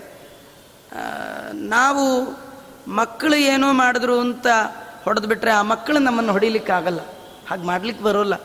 ಅದರಿಂದ ನೀನು ಶಿಕ್ಷೆ ಕೊಟ್ಟರೆ ತಡ್ಕೊಳ್ಳೋ ಯೋಗ್ಯತೆ ನಮಗಿಲ್ಲಿದೆ. ಅದರಿಂದ ದಯಮಾಡಿ ನನ್ನ ಗಂಡ ಮಾಡಿರುವ ಅಪರಾಧವನ್ನು ಮರೆತುಬಿಡು ಸ್ವಾಮಿ, ಅನುಗ್ರಹ ಮಾಡು ಅಂತ ಕೇಳ್ಕೊಂಡಿದ್ದಾರೆ. ಇದರೊಳಗೆ ಇನ್ನೊಂದು ಕಥೆ ಇದೆ. ಏನಂದರೆ ಮನೆಯಿಂದ ಆಚೆಗೆ ಹೋಗೋ ಗಂಡ ನೆಟ್ಗಿರ್ತಾನೆ ಗ್ಯಾರಂಟಿ ಇಲ್ಲ. ಅವು ಎಲ್ಲ ಮಾಡ್ತಾನೆ ಶಾಸ್ತ್ರದಲ್ಲಿ ಹೇಳಿದ್ದು ಜ್ಞಾಪಕ ಇಲ್ಲ. ಅದಕ್ಕೆ ಹೊರಗೆ ಹೋದ ಪತಿ ಯಾವುದೇ ಕಿತಾಪತಿ ಮಾಡಿದಾಗ ಮನೆ ಬಂದು ಸೇರಿಸ್ಕೊಳ್ಬೇಕಾದ್ರೆ ಮನೇಲಿರೋ ಧರ್ಮ ಪತ್ನಿ ಅವನು ಬಿಟ್ಟ ಧರ್ಮಗಳನ್ನು ದೇವರ ಮುಂದೆ ಆಚರಣೆ ಮಾಡಬೇಕು. ದೇವರ ಮುಂದೆ ದೀಪ ಹಚ್ಚಿ ದೇವರಲ್ಲಿ ಪ್ರಾರ್ಥನೆ ಮಾಡಬೇಕು. ಹೊರಗೆ ಹೋದವ್ರು ಮನೆಗೆ ನೆಟ್ಟಿಗೆ ಬರಲಿ ಅಂತ. ಇವತ್ತಂತೂ ದಿನ ಮಾಡಲೇಬೇಕ್ರಿ. ಫುಟ್ಪಾತ್ ಮೇಲೆ ಹೋದರೂ ಮನೆಗೆ ಬರೋ ಡೌಟ್ ಇದೆ. ಅಲ್ವಾ, ನೀವು ರೋಡಲ್ಲೇ ಹೋಗ್ಬೇಕಂತಿಲ್ಲ. ಫುಟ್ಪಾತ್ ಮೇಲೆ ಹೋದರೂ ಬಂದು ಹೊಡೆಯೋ ಜನ ಇದ್ದಾರೆ ಅಲ್ವಾ ಅದರಿಂದ ಹೊರಗೆ ಹೋದವರು ಒಳಗೆ ಬರ್, ಕ್ಷೇಮವಾಗಿ ಬರಬೇಕಾದ್ರೆ ದೇವರ ದಯ. ಅದಕ್ಕೆ ಪ್ರಾರ್ಥನೆ ಮಾಡಬೇಕಾದವರು ಗೃಹಿಣಿ ಗೃಹ ಅವಳ ಪ್ರಾರ್ಥನೆಯಿಂದ, ಇವತ್ತು ಒಳ್ಳೆಯ ಹೆಣ್ಣು ಮಕ್ಕಳ ಮುತ್ತೈದೆಯರ ತಾಯಂದಿರ ಪ್ರಾರ್ಥನೆಯಿಂದಾಗೆ ಗಂಡಸರ ಬದುಕು. ಅದನ್ನು ತೋರಿಸ್ತಾ ಇದ್ದಾರೆ. ಪ್ರಾಣ ಕಳ್ಕೊಳ್ಳೋ ಹಂತದಲ್ಲಿದ್ದ ಈ ಕಾಳಿಯನಿಗೆ ಪ್ರಾಣವನ್ನು ದಾನ ಮಾಡಿಸಿದವರು ಯಾರು? ಇವರ ಮಾಂಗಲ್ಯದ ಭಾಗ್ಯ ಉಳಿದಿತ್ತು. ಭಗವಂತ ಅವರ ಸ್ತೋತ್ರಕ್ಕೆ ಮೆಚ್ಚಿದ್ದಾನೆ. ಅವರಿಗೆ ಅನುಗ್ರಹ ಮಾಡಿ ಹೇಳ್ತಾ ಇದ್ದಾನೆ. ಆ ಹಾವಿಗೆ ಹೇಳ್ತಾ ಇದ್ದಾನೆ ಕಾಳಿಯನಿಗೆ, ಅಪ್ಪ, ನೀ ಯೋಚನೆ ಮಾಡಬೇಡ. ನಿಂಗೆ ತುಳಿಬೇಕು ಅಂತ ತುಳಿದದ್ದಲ್ಲ ನಾನು. ನಿನಗೆ ಅನುಗ್ರಹ ಮಾಡಿದ್ದೇನೆ. ನೀನು ಯಾಕಿಲ್ಲಿ ಬಂದಿದ್ದೆ? ಭಯದಿಂದ ಬಂದಿದ್ದೆ. ಯಾರ ಭಯ? ಗರುಡನ್ ಭಯ. ಗರುಡ ಎಲ್ಲಿ ನನ್ನ ಪ್ರಾಣವನ್ನು ತಿಂದ್ಬಿಡ್ತಾನೋ, ಎಲ್ಲಿ ತಿಂದ್ಬಿಡ್ತಾನೋ ಬೈ, ಬಂದಿದ್ದೆ ಅಲ್ಲ? ಇನ್ನು ಭಯ ಬೀಳಬೇಡ. ನಿನ್ನ ತಲೆಯಲ್ಲಿ ನನ್ನ ಪಾದ ಇದೆ. ಪಾದದ ಚಿಹ್ನೆ ಇದೆ. ಇನ್ಮೇಲೆ ನಿನ್ನ ತಲೆ ತಗ್ಗಿಸ್ಕೊಂಡು ನಡಿಬೇಕಾದಿಲ್ಲ ತಲೆ ಎತ್ತಿ ನಡಿ. ಯಾಕೆಂದ್ರೆ ತಲೆ ಎತ್ತದಾಗ ತಲೆ ಮೇಲಿರೋ ಪಾದ ಮೇಲೆ ಹಾರುವ ಹಕ್ಕಿಗೆ ಕಾಣುತ್ತೆ. ಯಾರಿಗೆ? ಗರುಡನಿಗೆ. ನಿನ್ನ ತಲೆ ಮೇಲೆ ನನ್ನ ಪಾದ ನೋಡಿ ಕೈ ಮುಗಿದು ಹೋಗ್ತಾನೆ. ನಿನ್ ಜೋರು ಮಾಡೋದಿರಲಿ, ನಿನ್ ತಿನ್ನೋ ದೂರ್ತೋಪಾಸ್ತ ನಿನ್ನ ತಲೆಯಲ್ಲಿರುವ ನನ್ನ ಪಾದ ನಿನ್ನ ಜನ್ಮ ಜನ್ಮಾಂತರಕ್ಕೆ ರಕ್ಷಣೆ. ಹೋಗ್. ಎಲ್ಲಿ ಬೇಕಾದರೂ ಹೋಗು. ಎಲ್ಲಿ ಯಾಕೆ ಹೋಗ್ತೀಯ? ನಿಂದು ನೇಟಿವ್ ಪ್ಲೇಸ್ ಯಾವುದಿದೆ? ರಮಣಕ ದ್ವೀಪ, ಅಲ್ಲೇ ಹೋಗು ಅಂತ ಭಗವಂತ ಕಳಿಸ್ಕೊಟ್ಟ. ಇದು ಕತೆ. ಇದರೊಳಗೊಂದು ನಮಗೊಂದು ಕತೆ ಇದೆ. ಈ ಕತೆ ಒಳಗೆ ಏನು ಕಥೆ ಅಂದರೆ, ಯಾರ ತಲೆಯಲ್ಲಿ ಭಗವಂತನ ಪಾದ ಇದೆ, ಅವರಿಗೆ ಮೃತ್ಯುವಿನ ಭಯ ಇಲ್ಲ. ಯಾವುದು ಪಾದ? ನಾಲ್ಕು ಪಾದಗಳಿಂದ ಯುಕ್ತವಾದ ವೇದವ್ಯಾಸ ದೇವರ ಐನೂರ ಅರವತ್ನಾಲ್ಕು ಪದಗಳೇ ಬ್ರಹ್ಮಸೂತ್ರ ಪದಗಳೇ ತಲೆಯಲ್ಲಿ ಇರಬೇಕಾದ ದೇವರ ಪಾದ. ಅದಿತ್ತು ಅಂದರೆ ಯಾವ ಭಯ ಇಲ್ಲ. ಅಥವಾ ಭೀಷ್ಮಾಚಾರ್ಯರು ಹೇಳಿದ ಸಾವಿರ ನಾಮಗಳೇ ಪದಗಳು, ಅದು ತಲೆಯಲ್ಲಿದ್ದರೆ ಮೃತ್ಯುವಿನ ಭಯ ಇಲ್ಲ. ಅಥವಾ ದೇವರ ಪದ ನಾರಾಯಣ, ಅದು ನಾಲಿಗೆಯಲ್ಲಿದ್ದರೆ ಮೃತ್ಯುವಿನ ಭಯ ಇಲ್ಲ. ಅಥವಾ ನಾರಾಯಣ ಅನ್ನುವ ಮುದ್ರೆ ಹಣೆಯಲ್ಲಿದ್ದರೆ ಮೃತ್ಯುವಿನ ಭಯ ಇಲ್ಲ. ಅಥವಾ ಭಗವಂತನ ಚಿಹ್ನೆ ಶಂಖಚಕ್ರ ಇತ್ತು, ದೇವರ ಭಯ ಇಲ್ಲ. ಇದು ಯಾವುದೂ ಇಲ್ಲ. ಕ್ಷುಲ್ಲಕ ಜನರಿಗೆ ಎಲ್ಲ ಭಯ. ಇವತ್ತು ನಾವು ಕೂಡ ಮೃತ್ಯುವಿನ ಭಯಕ್ಕೆ ಹೆದರಿ ಈ ಸಂಸಾರ ಅನ್ನುವ ಸಾಗರದಲ್ಲಿ ಸೇರಿ ನಮ್ಮ ಹಿಂದು ಮುಂದು ಒಳ ಹೊರಗೆ ಎಲ್ಲ ವಿಷ ಮಾಡಾಕ್ಬಿಟ್ಟಿದ್ದೀವಿ. ಕಾರಣ ನಮ್ಮೊಳಗಿರ್ತಕ್ಕಂಥ ಕಾಮ, ಕ್ರೋಧ, ಲೋಭ, ಮೋಹ, ವಿಷಯದ ಆಸೆಯೇ ವಿಷ. ವಿಷಯದ ಆಸೆ ಹೋದರೆ ಈ ಸರೋವರ ನಿರ್ಮಲ ಆಗುತ್ತೆ. ಇಲ್ಲಿ ಆಗಾಗ ಏಳುವ ಹಾವಿದೆ. ಆಶೆಯೇ ಹಾವು, ಆಶಾಹಿ ಪರಮಂ ದುಃಖಂ. ನಮ್ಮ ಎಲ್ಲ ದುಃಖಕ್ಕೆ ಕಾರಣ ನಮ್ಮ ಜೀವನದ ಉದ್ದಕ್ಕಿರುವ ಬೇಕುಗಳು. ಅದು ಬೇಕಿದು ಬೇಕು ಕಾಮನೆ. ಆ ಕಾಮನೆ ಅನ್ನುವ ಹಾವಿನ ಮೇಲೆ ದೇವರು ಪಾದ ಇಡಬೇಕು. ಬೇಕು. ನಮ್ಮ ಬೇಕುಗಳಿಗೆ ಬ್ರೇಕ್ ಹಾಕಿದಾಗ ಭಗವಂತ ಬೇಕಾಗ್ತಾನೆ. ಭಗವಂತನ ಚಿಂತನೆ, ಭಗವಂತನ ಪದಗಳು ತಲೆಯಲ್ಲಿ ಬರಲಿಕ್ಕೆ ಸಾಧ್ಯ. ಆಗ ಮೃತ್ಯುವಿನ ಭಯ ಇಲ್ಲ. ಸಕೃನ್ಮನ ಕೃಷ್ಣ ಪದಾರವಿಂದಯೋ ನಿವೇಶಿತಂ ತದ್ಗುಣರಾಗಿಯೈರಿಹ ನತೇ ಯಮಂ ಪಾಶಭೃತಶ್ಚ ತದ್ಭಟಾನ್ ಸ್ವಪ್ನೇಪಿ ಪಶ್ಯಂತಿ ಚೀರ್ಣ ನಿಷ್ಕೃತ. ಎಲ್ಲ ಪಾಪವನ್ನು ಪರಿಹಾರ ಮಾಡುವಂಥದ್ದು ಭಗವಂತನ ನಾಮ. ಭಗವಂತನ ಪದಗಳು ಸಾವು, ಇರದ ಪದಗಳೇ ಸಾವಿರ ಪದಗಳು. ವಿಶ್ವಾಯ ನಮಃ, ವಿಷ್ಣವೇ ನಮಃ. ಈ ಪದಗಳಿಗೆ ಸಾವಿಲ್ಲ. ಸಾವು ಇರದ ಪದಗಳೇ ಸಾವಿರ ಪದಗಳು. ಅದರಲ್ಲಿ ಒಂದು ಪದ ತಲೆ ಒಳಗಿದ್ರೂ ಅವರಿಗೆ ಸಾವೇ ಇಲ್ಲದ ಲೋಕ, ಮೋಕ್ಷ ಸಿಗುತ್ತೆ. ಸ್ವಂತ ಮನೆಗೆ ಅವನು ಹೋದ್ನಲ್ಲ, ಹಾಗೆ ಅಲ್ಲಿದೆ ನಮ್ಮನೆ, ಇಲ್ಲಿ ಬಂದಿರೋದು ಸುಮ್ಮನೆ. ಸುಮ್ಮನೆ ಮನೆಯಿಂದ ನಮ್ಮನೆಗೆ ನಾವು ಹೋಗಬೇಕಾದ್ರೆ ತಲೆಯಲ್ಲಿ ದೇವರ ಪಾದ, ಅವನ ಚಿಹ್ನೆ ಇರಬೇಕು ಅಂತ ಈ ಕಥೆಯಲ್ಲಿ ತೋರಿಸ್ತಾ ಇದ್ದಾರೆ. ಇಷ್ಟೆಲ್ಲ ಕಥೆಯನ್ನು, ಕಾಳಿಯನ ಕಥೆಯಲ್ಲಿ ಹೇಳ್ತಾ ಈ ವಾದಿರಾಜರು ವರ್ಣನೆ ಮಾಡುವ ಕ್ರಮದಲ್ಲಿ ಕೇಳಿದರೆ ಆ ಭಾಗವತ ಹೇಗಿರುತ್ತೆ? ರೋಮಣ ಹರ್ಷಣಕಾರಿಣಿ ಶ್ರವಣತಃ ಪಾಪೌಗ ವಿದ್ವಂಸಿನಿ ಪ್ರೇಮ್ಣ ಚಿಂತಯತಾಂ ವಿಚಿತ್ರ ವಿಮಲ ಶ್ಲಾಘ್ಯಾರ್ಥ ಸಂದಾಯಿನಿ, ಸಂಜಾತೆ ಭುವಿ ರುಕ್ಮಿಣೀಶ ವಿಜಯೇ ಸದ್ವಾದಿರಾಜೋದಿತೆ, ಸಂಜಾತ ಸುರಮಂಡಲೀಷು ಮಹಿತ, ಸರ್ಗಶ್ಚತುರ್ಥೋ ಮುದಾಂ.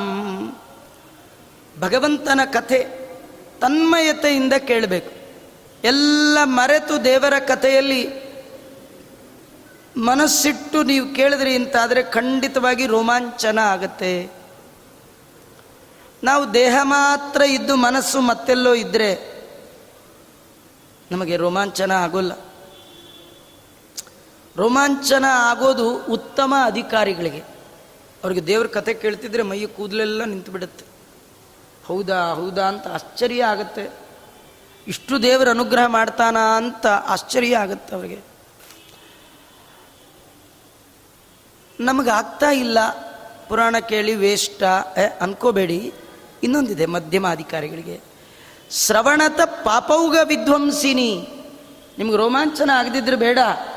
ಕಿವಿಗೆ ದೇವ್ರ ಕತೆ ಬೀಳ್ತಾ ಇದ್ರೆ ಮಾಡಿದ ಪಾಪಗಳೆಲ್ಲ ತಂತಾನೆ ಓಡೋಗ್ತಾ ಇರುತ್ತಂತೆ.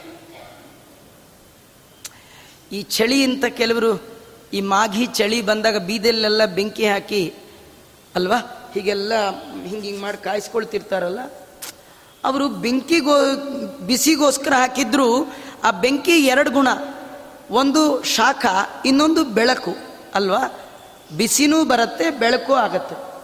ಹಾಗೆ ದೇವರ ಕತೆಗೆ ಎರಡು, ಅದು ರೋಮಾಂಚನ ಆಗತ್ತೆ, ಪಾಪಗಳ ಪರಿಹಾರ ಆಗತ್ತಂತೆ.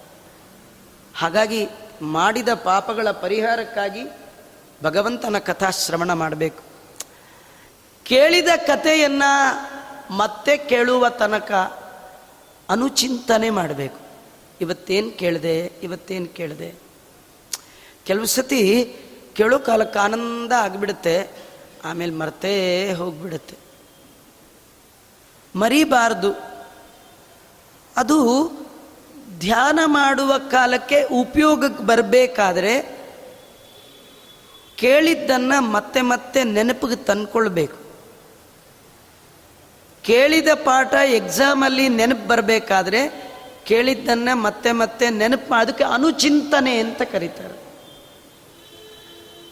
ಯಾರು ಭಕ್ತಿಯಿಂದ, ಪ್ರೀತಿಯಿಂದ, ಶ್ರದ್ಧೆಯಿಂದ ಕೇಳಿದ ಕಥೆಯನ್ನೇ ಮತ್ತೆ ಮತ್ತೆ ಮೆಲುಕು ಹಾಕ್ತಾರೆ. ಅವರಿಗೆ ಅದ್ಭುತವಾದ, ನಿರ್ದುಷ್ಟವಾದ ಹೊಸ ಹೊಸ ಅರ್ಥಗಳು ಅದರಲ್ಲಿ ಕಾಣಿಸಿಕೊಳ್ಳುತ್ತೆ. ಅಂತಹ ಶ್ರೇಷ್ಠವಾದ ರುಕ್ಮಿಣೀಶ ವಿಜಯ ದೇವಲೋಕದಲ್ಲಿ ದೇವತೆಗಳ ಸಭೆಯಲ್ಲಿ ಮಾನ್ಯವಾಗಿರ್ತಕ್ಕಂಥದ್ದು. ಅಂತಹ ರುಕ್ಮಿಣೀಶ ವಿಜಯವನ್ನು ರಾಜರು ಅದರಲ್ಲಿ ನಾಲ್ಕನೇ ಸರ್ಗವನ್ನು ಸಂತೋಷದಿಂದ ಇಲ್ಲಿಗೆ ಮುಗಿಸ್ತಾ ಇದ್ದಾರೆ. ಐದನೇ ಸರ್ಗದಲ್ಲಿ ವರ್ಣನೆ ಮಾಡ್ತಾ ಸಯಾಮನಾಂಬಸ್ಯವಗಾಹನೊತ್ತ ಶರೀರ ಶೈತ್ಯಂ ಶಮಯನ್ನಿವೇಶ ನಿಶಿಪ್ರವೃದ್ಧಂ ನವಕಾನನಾಗ್ನಿಂ ಪಪೌ ಕೃಪಾಲು ಸ್ವಜನಸ್ಯ ಗುಪ್ತೈ. ತುಂಬ ಸರಳವಾದ, ಸುಂದರವಾದ ಶ್ಲೋಕ ರಚನೆಯ ಶೈಲಿ ವಾದಿರಾಜಗುರು ಸಾರ್ವಭೌಮರದು.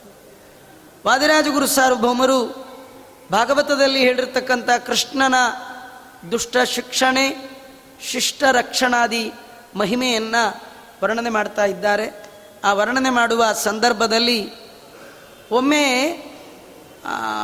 ಸುತ್ತಲೂ ಕಾಳ್ಗಿಚ್ಚು ಹತ್ಕೊಂಡು ಬಿಡ್ತಾನೆ ಕಾಳ್ಗಿಚ್ಚು ಹತ್ಕೊಂಡಾಗ ಎಲ್ಲ ಗೋಪ ಬಾಲಕರು ಎದ್ದಿದ್ದಾರೆ, ಕೃಷ್ಣ ನಮ್ಮನ್ನು ರಕ್ಷಣೆ ಮಾಡು ಅಂತ. ಅವರನ್ನು ರಕ್ಷಣೆ ಮಾಡದ್ನಂತೆ. ಈ ಕಥೆ ಏನಂದರೆ, ವಾದಿರಾಜರು ಬಹಳ ಅದ್ಭುತವಾಗಿ ಅವರು ಅದ್, ಅವರು ವರ್ಣನೆ ಮಾಡುವ ಕ್ರಮವೇ ಬೇರೆ. ಈ ಥರ ಭಾಗವತದಲ್ಲಿ ಸಿಗಲ್ಲ. ಭಾಗವತದಲ್ಲಿ ಮೂಲ ಶ್ಲೋಕ. ಕಾಳ್ಗಿಚ್ಚು ಬಂತು, ಎಲ್ಲ ಗೋಪ ಬಾಲಕರು ಪ್ರಾರ್ಥನೆ ಮಾಡಿದ್ರು, ಅವರ ರಕ್ಷಣೆಗಾಗಿ ಪಾನ ಮಾಡ್ದ, ಇಷ್ಟೇ. ಆದರೆ ಅದನ್ನು ರಸವಾಗಿ ವರ್ಣನೆ ಮಾಡಬೇಕು. ಮೋಸಂಬಿ ಕೊಟ್ಟು ತಿನ್ನು ತಿನ್ನು ಅಂದರೆ ಆ ಕೆಲವರು ತಿನ್ನಲ್ಲ. ಆ ಸಿಪ್ಪೆ, ಗಿಪ್ಪೆ ಎಲ್ಲ ತೆಗೆದು ಕ್ಲೀನಾಗಿ ಜ್ಯೂಸ್ ಮಾಡಿ ಅದು ಸ್ವಲ್ಪ ತಣ್ಣಗೆ ಏನಾರು ಮಾಡಿಕೊಟ್ರೆ ಆನಂದ ಪಡ್ತಾರೆ. ಅಲ್ವಾ? ಹಾಕ್ಕೊಡುವಂಥವರು ರಾಜರು. ಅದ್ರಲ್ಲಿ ಬಿಸಾಕೋ ಗಿಸಾಕೋ ಯಾವುದಿಲ್ಲ ಭಾಗವತದಲ್ಲಿ ಬಿಸಾಕೋದಿಲ್ಲ. ಅದು ಮತ್ತಷ್ಟು ರಸವಾಗಿ ಬರುವ ಹಾಗೆ ರಸಜ್ಞರು, ಭಾವಜ್ಞರು ವಾದಿರಾಜರು. ಅವ್ರು ಹೇಳ್ತಾರೆ, ಕೃಷ್ಣ ಪರಮಾತ್ಮ ಅವತ್ತು ಕಾಳಿಯ ದಮನ ಮಾಡುವಾಗ ಅದು ಬೆಳಗ್ಗೆ ಆಟಕ್ಕೆ ಹೋಗಿದ್ದ. ಆಟಕ್ಕೆ ಹೋದಾಗ ಇವೆಲ್ಲ ನೀರು ಕುಡಿದಿದ್ರು. ಸತ್ತಿದ್ವು. ಅವನ್ನೆಲ್ಲ ಎಬ್ಸಿದ್ದ ಮತ್ತೆ ಸಿಟ್ಟಿಗೆ ದಮನ ಅದ್ರೊಳಗೆ ದುಮ್ಕಿದ್ದ ಅದ್ರ ಜೊತೆ ಹೋರಾಡಿದ್ದ. ಅವರೆಲ್ಲ ಮತ್ತೆ ಮನೆಗೆ ಹೋಗಿ ಎಲ್ಲ ಅವ್ರ ಅಪ್ಪ ಅಮ್ಮಂಗೆ ಕರ್ಕೊಂಬಂದ್ರು ಅವರೆಲ್ಲ ಬಂದು ಒಬ್ಬೊಬ್ಬೊಬ್ಬೊಬ್ಬರು ಅಳೋದು. ಅತ್ತೆಲ್ಲ ಆದ್ಮೇಲೆ ಕೃಷ್ಣ ಅವ್ರ ಸಲುವಾಗಿ ತಾನು ನರ್ತನ ಮಾಡ್ತೀನಿ ಅನ್ನೋದು. ಆ ನರ್ತನ ಮಾಡು, ಒಂದಾದ್ಮೇಲೆ ಒಂದು ದೇವತೆಗಳು ಇನ್ನೊಂದು ಇನ್ನೊಂದು ಅನ್ನೋದು. ಹಾಗೆಲ್ಲ ಬ್ರಹ್ಮದೇವ್ರ ಗಾನ, ಇದೆಲ್ಲ ದೊಡ್ಡ ಕಾರ್ಯಕ್ರಮ, ಪ್ರೋಗ್ರಾಮ್, ಒಂದೇ ದಿನ ಇವೆಲ್ಲ. ಅದೆಲ್ಲ ಪ್ರೋಗ್ರಾಮ್ ಆಗುವಾಗ ಸೂರ್ಯ ಅಸ್ತಮಾನ ಆಗೇ ಹೋಯ್ತು. ಅವರಿಗೆ ಕೃಷ್ಣನ ಹತ್ರ ಇದ್ದವರಿಗೆ ಹಗಲು ರಾತ್ರಿ ಗೊತ್ತೇ ಆಗ್ತಿರ್ಲಿಲ್ಲ. ಅವ್ರು ರಾತ್ರಿ ಆಗೋಯ್ತು, ಮನೆಗೆ ಹೋಗ್ಬೇಕು ಅನ್ನಿಸ್ತಿರ್ಲಿಲ್ಲ. ಅಂತ ಸುಮ್ಮನೆ ಉದಾಹರಣೆ ಹೇಳ್ತೀನಿ. ನಿಜವಾಗಿ ಕೃಷ್ಣನ ಕತೆ ಕೇಳ್ತಾ ಕೂತವ್ರಿಗೆ ಟೈಮ್ ಹೋಗಿದ್ದು ಗೊತ್ತಾಗಲ್ಲ. ಒಬ್ರು ವಾಚ್ ನೋಡ್ತಾ ಇರಬೇಕು. ಅಲ್ವಾ? ಆಚಾರ ನೋಡದೆ ಹೇಳಬಾರ್ದು. ಆದರೆ ಕೇಳೋರಿಗೆ ಹೇಗೆ, ಅಯ್ಯೋ, ಎಷ್ಟು ಬೇಗ ಮುಗಿದೋಯ್ತು ಒಂದು ಗಂಟೆ, ಹಾಂ? ಅದು ನಿಮ್ಮ ಚೆನ್ನಾಗಿ ಒಳಗೆ ಹೋದವ್ರಿಗೆ. ಕೃಷ್ಣನ ಕತೆ ಕೇಳೋರಿಗೆ ಟೈಮ್ ಪರಿಚಯ ಆಗಲ್ಲ ಅಂದಮೇಲೆ ಕೃಷ್ಣನ ಜೊತೇಲಿದ್ದವ್ರಿಗೆ ಅವ್ರು ನೋಡ್ತಾರೆ, ಸಾಯಂಕಾಲ ಸೂರ್ಯ ಮುಳುಗೆ ಹೋಗ್ಬಿಟ್ಟಿತ್ತು. ಆಗ ನಂದಗೋಕುಲದ ಎಲ್ಲ ಗಂಡಸರು ಹೆಂಗಸರು ಹೇಳಿದ್ರಂತೆ, ಕೃಷ್ಣ, ನೀನಿರುವಾಗ ನಾವು ಅಲ್ಲಿ ಯಾಕೆ ಹೋಗ್ಬೇಕು? ಇಲ್ಲೇ ಇರ್ತೀವಿ ಇವತ್ತಿಲ್ಲೇ ಇರೋಣ ಅಂದ್ರಂತ. ನೋಡಿ, ನಾವೆಲ್ಲ ಹಂಗೆ ಅನ್ನಲ್ಲ ಅಯ್ಯೋ, ಎಲ್ಲ ಬಿಟ್ಟು ಬರೋಕ್ಕಾಗತ್ತೆ? ಆಚಾರ, ಮನೆ ಕಡೆ ಯಾರು ನೋಡೋರು? ಮನೆ ಕಡೆ ದೇವರು ನೋಡ್ಕೊಳ್ತಾನೆ, ನಂಬಿಕೆ ಇಲ್ಲ ನಮಗೆ. ಅಲ್ವಾ? ಹುಷಾರು, ಬಾಗಿಲು, ಬೀಗ ಅಂತಿರ್ತೀವಿ. ಆ ಬಾಗಿಲು ಹುಷಾರಾಗೇ ಇರುತ್ತೆ. ಬೀಗನೂ ಹಾಗೆ ಇರುತ್ತೆ. ಒಳಗಿದ್ದಿದ್ದೆಲ್ಲ ಗೋವಿಂದ ಬಿಟ್ಟ ನೀವು ಹೇಳಿದ್ದೇನು? ಬಾಗಿಲು ಹುಷಾರು, ಬೀಗ ಇದೆಯಾ? ಸರಿ ಮತ್ತೆ ಬಿಡಿ ಅಂತಾನೆ. ಅಲ್ವಾ? ನಂಬಿಕೆನೇ ಇಲ್ಲ ನಮಗೆ. ನಿಜವಾಗಿಯೂ ನಾವು ಯೋಚನೆ ಮಾಡಬೇಕಾದ್ದು ದೇವರು ಕೊಡಬೇಕು. ಅದು ಎಲ್ಲರಿಗೂ ಬರುವಾಗ. ನಾವೇನು ತಂದಿಲ್ಲ. ಎಷ್ಟೇ ತಿಪ್ಪರ್ಲಾಗ ಹೊಡೆದ್ರು ಏನು ತೊಗೊಂಡು ಹೋಗಲ್ಲ ಅವನು ಇಲ್ಲಿ ಬರೆದು ಬಿಟ್ಟಿದ್ರೆ ಬರುತ್ತೆ. ಇಲ್ಲ ಇಲ್ಲ. ಅವ್ರಿಗೆಲ್ಲ ತುಂಬ ನಂಬಿಕೆ. ದೇವರಲ್ಲಿ ಗಾಢವಾದ ನಂಬಿಕೆ ಇದ್ದವರಿಗೆ ನಂದಗೋಕುಲದಲ್ಲಿ ಹುಟ್ಟುವ ಯೋಗ್ಯತೆ ಇದ್ದದ್ದು. ಇನ್ನೂ ತುಂಬ ನಂಬಿಕೆ ಇದ್ದವ್ರಿಗೆ ದೇವರ ಸುತ್ತಲೂ ಆಡುವ, ಓಡುವ, ಪಾಡುವ ಭಾಗ್ಯ ಕೊಟ್ಟಿದ್ದು. ಅದಕ್ಕೆ ಸಾಯಂಕಾಲ ಆಯಿತು, ಮನೆ ಕಡೆ ಓಡಬೇಕು ಅಂತ ಅನ್ನಿಸ್ಲೇ ಇಲ್ಲ ಯಾರಿಗೂ. ಅವರೆಲ್ಲ ಅಂತಾರೆ, ಕೃಷ್ಣ ನಿನ್ನ ಜೊತೆ ಇವತ್ತಿಲ್ಲೇ ಇದ್ದು ಬಿಡ್ತೀವಿ ನಮ್ಮಲ್ಲೊಂದು ಗಾದೆ ಶೆಟ್ಟಿ ಬಿಟ್ಟಲ್ಲೇ ಪಟ್ನ ಅಂತ. ನೀನು ಎಲ್ಲಿರ್ತೀಯೋ ಅದೇ ವೈಕುಂಠ ನಾವಿಲ್ಲೇ ಇರ್ತೀವಿ ಇಂದ್ರು. ಕೃಷ್ಣ ಅಂದ, ಆಯಿತು. ಅಂಥೇಳಿ ಎಲ್ಲ ಅವತ್ತಲ್ಲೇ ಅಲ್ಲೇ ತಾವು ತಾವು ತಂದಿದ್ದು ಬುತ್ತಿ, ಗಿತ್ತಿ, ಹಣ್ಣು, ಗಿಣ್ಣು ತಿನ್ಕೊಂಡು ಕೃಷ್ಣನ ಮುಖ ನೋಡ್ತಿದ್ರು, ಯಾರಿಗೂ ಹಶ್ವೆ ಆಗ್ತಿರ್ಲಿಲ್ಲ. ಕಥೆ ಕೇಳುವ ಪರೀಕ್ಷಿತ ಆರೇಳು ದಿನ ತೊಟ್ಟು ನೀರು ಬಾಯಿಗೆ ಹಾಕದೆ ಕೇಳಿದ್ದಾನೆ ಎಂದಮೇಲೆ ಆ ಕೃಷ್ಣನ್ನೇ ನೋಡ್ತಾ ಕೂತವ್ರಿಗೆ ಹಸಿವು ಬಾಯಾರಿಕೆ ಮರ್ತದ್ದೇನು ದೊಡ್ಡದ್ರಿ? ಅವರಿಗೆ ಮನೆ ನೆನಪಾಗಲಿಲ್ಲ, ಹಗಲು ರಾತ್ರಿ ನೆನಪಾಗಲಿಲ್ಲ. ಎಲ್ಲ ಕೃಷ್ಣನ ಸುತ್ತ ಮಧ್ಯ ಕೃಷ್ಣ ರಾಮರನ್ನು ಕೂಡಿಸಿ ಮಕ್ಕಳು, ಸ್ವಲ್ಪ ಹೆಂಗಸರು, ಗಂಡಸರು, ಸುತ್ತ ಹಸು ಕರುಗಳೆಲ್ಲ ಕೂತ್ಬಿಟ್ರೆ ಅದೇ ಒಂದು ದೊಡ್ಡ ಸರ್ಕಲ್ ಅಲ್ಲೇ ನಿದ್ದೆ, ಅಲ್ಲೇ ಮಲಗೇ ಬಿಟ್ಟಿದ್ದೆ ಆ ಕಾಲಕ್ಕೆ ಸುತ್ತಲೂ ನವಕಾನನ ಅಗ್ನಿಂ ಬೆಂಕಿ ಹತ್ಕೊಂಡು ಬಿಡ್ತಂತೆ ಕಾಳಗಿಚ್ಚು ಹತ್ಕೊಂಡು ಬಿಡ್ತು ಮಧ್ಯರಾತ್ರಿ ಎಚ್ಚರ ಆಗಿದೆ. ನೋಡ್ತಾ ಇದ್ದವ್ರು ಸುತ್ತಲೂ ಬೆಂಕಿ. ಅವರೆಲ್ಲ ಕೃಷ್ಣ ಅಂತ ಕೂಗ್ತಾ ಇದ್ದಾರೆ. ಕೃಷ್ಣ ಅಂದ, ಇಷ್ಟೇ ತಾನೇ, ಯಾಕೆ ಯೋಚನೆ ಮಾಡ್ತೀರಿ? ನೀವೆಲ್ಲ ಒಂದು ನಿಮಿಷ ಕಣ್ಣು ಮುಚ್ಕೊಳ್ಳಿ ಹಿಂದ ಒಂದು ಸೆಕೆಂಡ್ ಕಣ್ಣು ಮುಚ್ಕೊಳ್ಳಿ ಹಿಂದ ಅವ್ರಿಗೆಲ್ಲ ದೇವ್ರ ಮೇ ಅವು ಹೇಳಿ ಹೇಳ್ದಂಗೆ ಕೇಳೋರು. ನಾವು ಹೇಳ್ದಂಗೆ ಕೇಳಲ್ಲ, ಅದಕ್ಕೆ ನಮಗೆ ದೇವ್ರ ದರ್ಶನ ಇಲ್ಲ. ಒಂದು ಮಾತು ಕೇಳಲ್ಲ ನಾವು. ಎಲ್ಲಿ ಹೇಳಿದಾನಾಚಾರ್ಯ ಭಾಗವತದಲ್ಲಿ ಹೇಳಿದ್ದು ದೇವರ ಮಾತು ಭಗವದ್ಗೀತೆಯಲ್ಲಿ ಹೇಳಿದ್ದು ದೇವರ ಮಾತು, ರಾಮ ಹದಿನೆಂಟು ಪುರಾಣಗಳು ವೇದವ್ಯಾಸ ದೇವರ ಮಾತು. ಯಾವ್ದಾರು ಕೇಳ್ತೀವ? ಏನು ಕೇಳಲ್ಲ. ಅವರು ಎಲ್ಲ ಮಾತು ಕೇಳ್ತಿದ್ರು. ಕಣ್ಣು ಮುಚ್ಚಿ ಅಂದ್ರೆ ಕಣ್ಣು ಮುಚ್ಚು. ನೀರಿಗೆ ಬೀಳಿ ಬೀಳು. ಇಂಥ ಜನ ಇದ್ದವರು. ನಂಬಿ ಕೆಟ್ಟವರಿಲ್ಲವೋ ರಂಗಯ್ಯನ. ಹಾಗಾಗಿ ಅವನಂದ ಕಣ್ಣು ಮುಚ್ಕೊಂಡು ಕಣ್ಣು ಮುಚ್ಕೊಂಡ್ರು ಕೃಷ್ಣ ಪರಮಾತ್ಮ ಎರಡು ಬೊಗಸೆ ಹಿಡ್ದ ಆ ಎಲ್ಲ ಕಾಳ್ಗಿಚ್ಚನ್ನು ಕುಡಿದ್ಬಿಟ್ಟು ಇದೇನು ಕಥೆ? ವಾದಿರಾಜರಂತಾರೆ, ಇದೇನು ಕಥೆ ಗೊತ್ತಾ? ಅವನು ಸಾಯಂಕಾಲದೊತ್ತು ನೀರು ಆಡಿದ್ನಲ್ಲ. ಸಣ್ಣ ಹುಡುಗ ಕೃಷ್ಣ ತುಂಬ ಶೀತ ಆಗಿಬಿಟ್ಟಿತ್ತಂತೆ. ಥಂಡಿ ಆಗಿಬಿಟ್ಟಿತ್ತಂತೆ ನಾವೆಲ್ಲ ಥಂಡಿ ಹಾಕಿದ್ರೆ ಕೆಂಡಕ್ಕೆ ಒಂಚೂರು ಅಷ್ಟು ಹಾಕಿ ಮೂತಿ ಹಿಡಿದು ಏನೇನೋ ಹಣೆಗೆ ಎಲ್ಲ ಎಲ್ಲ ಬಾಂಬ್ಗಳನ್ನೆಲ್ಲ ಹಚ್ಕೊಳ್ತೀವಲ್ಲ? ಅವನು ಈ ಬಾಂಬ್ ಗೀಮ್ ಪ್ರಶ್ನೆ ಇಲ್ಲ. ಅದಕ್ಕೇನು ಮಾಡಬೇಕು ಅಂದರೆ ಬೆಂಕಿನೇ ಪಾನ ಮಾಡ್ತೀನಿ ಅಂಥೇಳಿ ಆ ಹೊಸ ಅಗ್ನಿ ಕಾಳ್ಗಿಚ್ಚಲ್ಲಿ ಹತ್ತಿತ್ತಲ್ಲ, ಅಗ್ನಿಯನ್ನೇ ಕುಡಿದು ಬಿಟ್ಟಂತೆ ಸ್ವಲ್ಪ ಹೀಟ್ ಆಗಲಿ ಬಾಡಿ ಹೇಳಿ ಅವನು ಶೈತ್ಯ ಆಗಿತ್ತು. ನೀರಾಟದಿಂದ ಮಗುವಿಗೆ ಶೀತ ಆದ ಕಾರಣ ಆ ಶೈತ್ಯವನ್ನು ಶರೀರ ಶೈತ್ಯಂ ಶಮಯನ್ ದೇಹಕ್ಕೆ ಆದ ಶೀತವನ್ನು ಉಪಶಮನ ಮಾಡುವ ಸಲುವಾಗಿ ಅಗ್ನಿಯನ್ನು ಕುಡಿದ್ನಂತೆ. ಇದು ಅವನಿಗೆ, ಬೇರೆಯವ್ರಿಗೇನು? ಸ್ವಜನಸ್ಯ ಗುಪ್ತೈ, ತನ್ನವರ ರಕ್ಷಣೆಗಾಗಿ ಪಪೌ ಕೃಪಾಲುಹು. ಕೃಪಾ ಕರನಾದ, ಕಾರುಣ್ಯ ಸಮುದ್ರನಾದ ಕೃಷ್ಣ ತನ್ನ ಭಕ್ತರ ಜನ ರಕ್ಷಣೆಗಾಗಿ ತಾನು ಅಗ್ನಿಯನ್ನೇ ಪಾನ ಮಾಡಿದ್ದಾನೆ. ಈ ಕತೆ ಹೇಳಿ ಮುಂದಂತಾರೆ ವಾದಿರಾಜರು. ತುಂಬಾ ಜನ ದೇವರು ಅಗ್ನಿಯನ್ನ ಪಾನ ಮಾಡಿದ್ದನ್ನ ತುಂಬ ವರ್ಣನೆ ಮಾಡಿ ಭಾರಿ ಮಹಿಮಾ ಅಂತಾರೆ. ಯಾರ್ಯಾರು ವರ್ಣನೆ ಮಾಡ್ತಾರೋ ಮಾಡ್ಕೊಳ್ಳಿ. ಅದೇನು ದೊಡ್ಡ ಮಹಿಮೆ ಅಲ್ಲ ಅಂತಾರೋ ಆದಿರಾಜ ಯಾಕೆ? ಸ್ತುವಂತು ಸರ್ವೇ ವನವನ್ನಿಪಾನ ಕೃತಾನುಭಾವಂ ನವಯಂ ಮುರಾರೇ. ಸ್ವಜನ್ಮ ಭೂಮಿಂ ಶಿಖಿನಿ ಪ್ರವಿಷ್ಟೇ ಕೈಶಿತುಸ್ತೇನ ಕೃತೋನುಭಾವ. ಕೃಷ್ಣ ದಾವಾಗ್ನಿ ಪಾನ ಮಾಡಿದ್ದನ್ನ ವರ್ಣನೆ ಮಾಡೋರು ಮಾಡ್ಕೊಳ್ಳಿ ಮಹಿಮಾ ಅಂತ ಹೇಳಿ. ನಾವೇನು ದೊಡ್ಡ ಮಹಿಮಾ ಅಂತ ಹೇಳಲ್ಲ. ಯಾಕೆ? ಯಾಕಂದರೆ ಅಗ್ನಿ ಎಲ್ಲಿ ಹುಟ್ಟಿತ್ತೋ ಅಲ್ಲಿಗೆ ಹೋಯಿತು. ಅದೇನು ದೊಡ್ಡ ಕಾರ್ಯಕ್ರಮ? ಅಗ್ನಿ ಹುಟ್ಟಿದ್ದು ಎಲ್ಲಿಂದ್ರ ಹೇಳಿ? ಮುಖಾದಿಂದ್ರಶ್ಚ ಅಗ್ನಿಶ್ಚ ಪ್ರಾಣಾದ್ವಾಯುರಜಾಯತ ಭಗವಂತನ ವಿರಾಟ್ ರೂಪದಿಂದ ದೇವತೆಗಳು ಹೊರ ಬರುವಾಗ ಅಗ್ನಿ ಬಂದದ್ದು ಎಲ್ಲಿಂದ? ಬಾಯಿಂದ. ಅಲ್ಲಿಗೆ ಹೋದ. ಅದೇನು ದೊಡ್ಡದು? ಇದು ನಮ್ಗೆ ಅರ್ಥ ಆಗಲ್ಲ ಅಲ್ಲ? ಇನ್ನೊಂದು ಹೊಸ ಉದಾಹರಣೆ ಹೇಳ್ತೀನಿ. ಭಾಳ ಬೇಗ ಅರ್ಥ ಆಗುತ್ತೆ. ಜ್ಯೇಷ್ಠ ಮಾಸದಲ್ಲಿ ಮದುವೆ ಆಗಿರ್ತಾರೆ. ಜ್ಯೇಷ್ಠ ಮಾಸ ಮದುವೆ. ಹೊಸ ದಂಪತಿಗಳು. ಮದುವೆ ಆಗಿ ಒಂದು ನಾಲ್ಕೈದು ದಿನಕ್ಕೆ ಆಷಾಢ ಮಾಸ ಬಂದ್ಬಿಡುತ್ತೆ. ಆಷಾಢ ಮಾಸ ಬಂದರೆ ಹೆಣ್ಣು ಮನೇಲಿ ಇರೋಂಗಿಲ್ಲ ಸಂಪ್ರದಾಯ ಕೆಲವರು ತಾಯಿ ಮನೆಗೆ ಕಳಿಸ್ಬಿಡ್ತಾರೆ. ತಾಯಿ ಮನೆಗೆ ಹೋದ್ಲು, ಹೊಸ ಹೆಂಡ್ತಿ. ತಾಯಿ ಮನೆಗೆ ಹೋದರೆ ಪಾಪ ಹುಡುಗ ಬೇಜಾರು ಹೊಸ್ಲಲ್ಲಿ ಕೂತಿದ್ದ. ಯಾರೋ ಕೇಳಿದ್ರು, ಎಲ್ಲಿ ನಿಮ್ಮನೆ ಹೋಗ್ಬಿಟ್ರು ಅಂತ. ಹೋಗ್ಬಿಟ್ರು ಅಂದರೆ, ಅವ್ರು ತಮ್ಮ, ಅಲ್ಲ ತವ್ರ ಮನೆಗೆ ಎಲ್ಲಿಂದ ಬಂದರೂ ಅಲ್ಲಿ ಹೋದ್ರಪ್ಪ ಅದಕ್ಕೆ ಯಾಕೆ ಇಷ್ಟು ಆಶ್ಚರ್ಯ? ಹೋಗ್ಬಿಟ್ರು ಅಂದರೆ ಹೋಗ್ಬಿಟ್ರು ಅಂತ ಅರ್ಥ ಅಲ್ಲ. ಅಯ್ಯೋ, ಹೋಗ್ಬಿಟ್ರೆ ಇದ್ರೆ ಅದೇನು ಆಶ್ಚರ್ಯವೇ, ದುಃಖವೇ? ಅವು ಎಲ್ಲಿಂದ ಬಂದ್ರೋ ಅಲ್ಲಿ ಹೋಗಿದ್ದಾರೆ ಮತ್ತೆ ಬರ್ತಾರೆ. ಅಲ್ವ, ಎಲ್ಲಿಂದ ಬಂತೋ ಅಲ್ಲಿ ಹೋಯ್ತು. ಅಗ್ನಿಗೆ ತವ್ರ ಮನೆ ಇದ್ದಾಗ ಅದು ಬಾಯಿ. ಇವೆಲ್ಲ ಅವೆಲ್ಲ ಅಲ್ಲಿ ಇಲ್ಲಿ ಬೇರೆ ಬೇರೆ ಮನೆಗಳು. ಅಗ್ನಿಗೆ ತವ್ರ ಮನೆ ಯಾವುದದು? ಬಾಯಿ. ಅಲ್ಲಿ ತವ್ರ ಮನೆಗೆ ಹೋದ್ರು ಅಂದ್ರೆ ಅದೇನು ದೊಡ್ಡ ಮಹಿಮಾ? ಅಂತೂ ನಿಮ್ಮ ಮನೆಯವ್ರು ಬಂದು ಮೂರು ದಿವಸಕ್ಕೆ ಹೋಗ್ಬಿಟ್ರು ಅಂತೀರಿ, ಪಾಪ ಅಂದರೆ. ಮೂರು ದಿವಸಕ್ಕೆ ಹೋದ್ರು ಅಂದ್ರೆ ತವ್ರ ಮನೆಗೆ ಹೋದ್ರು ಅಂತ ಹಿಂಗೆ ಅರ್ಥವೇ ವಿನ? ಇನ್ನೇನೇನೇನೋ ಅರ್ಥ ಮಾಡುವ ದೊಡ್ಡ ಮಹಿಮಾ? ಹಾಗೆಲ್ಲ ಹೇಳಬೇಡಿ.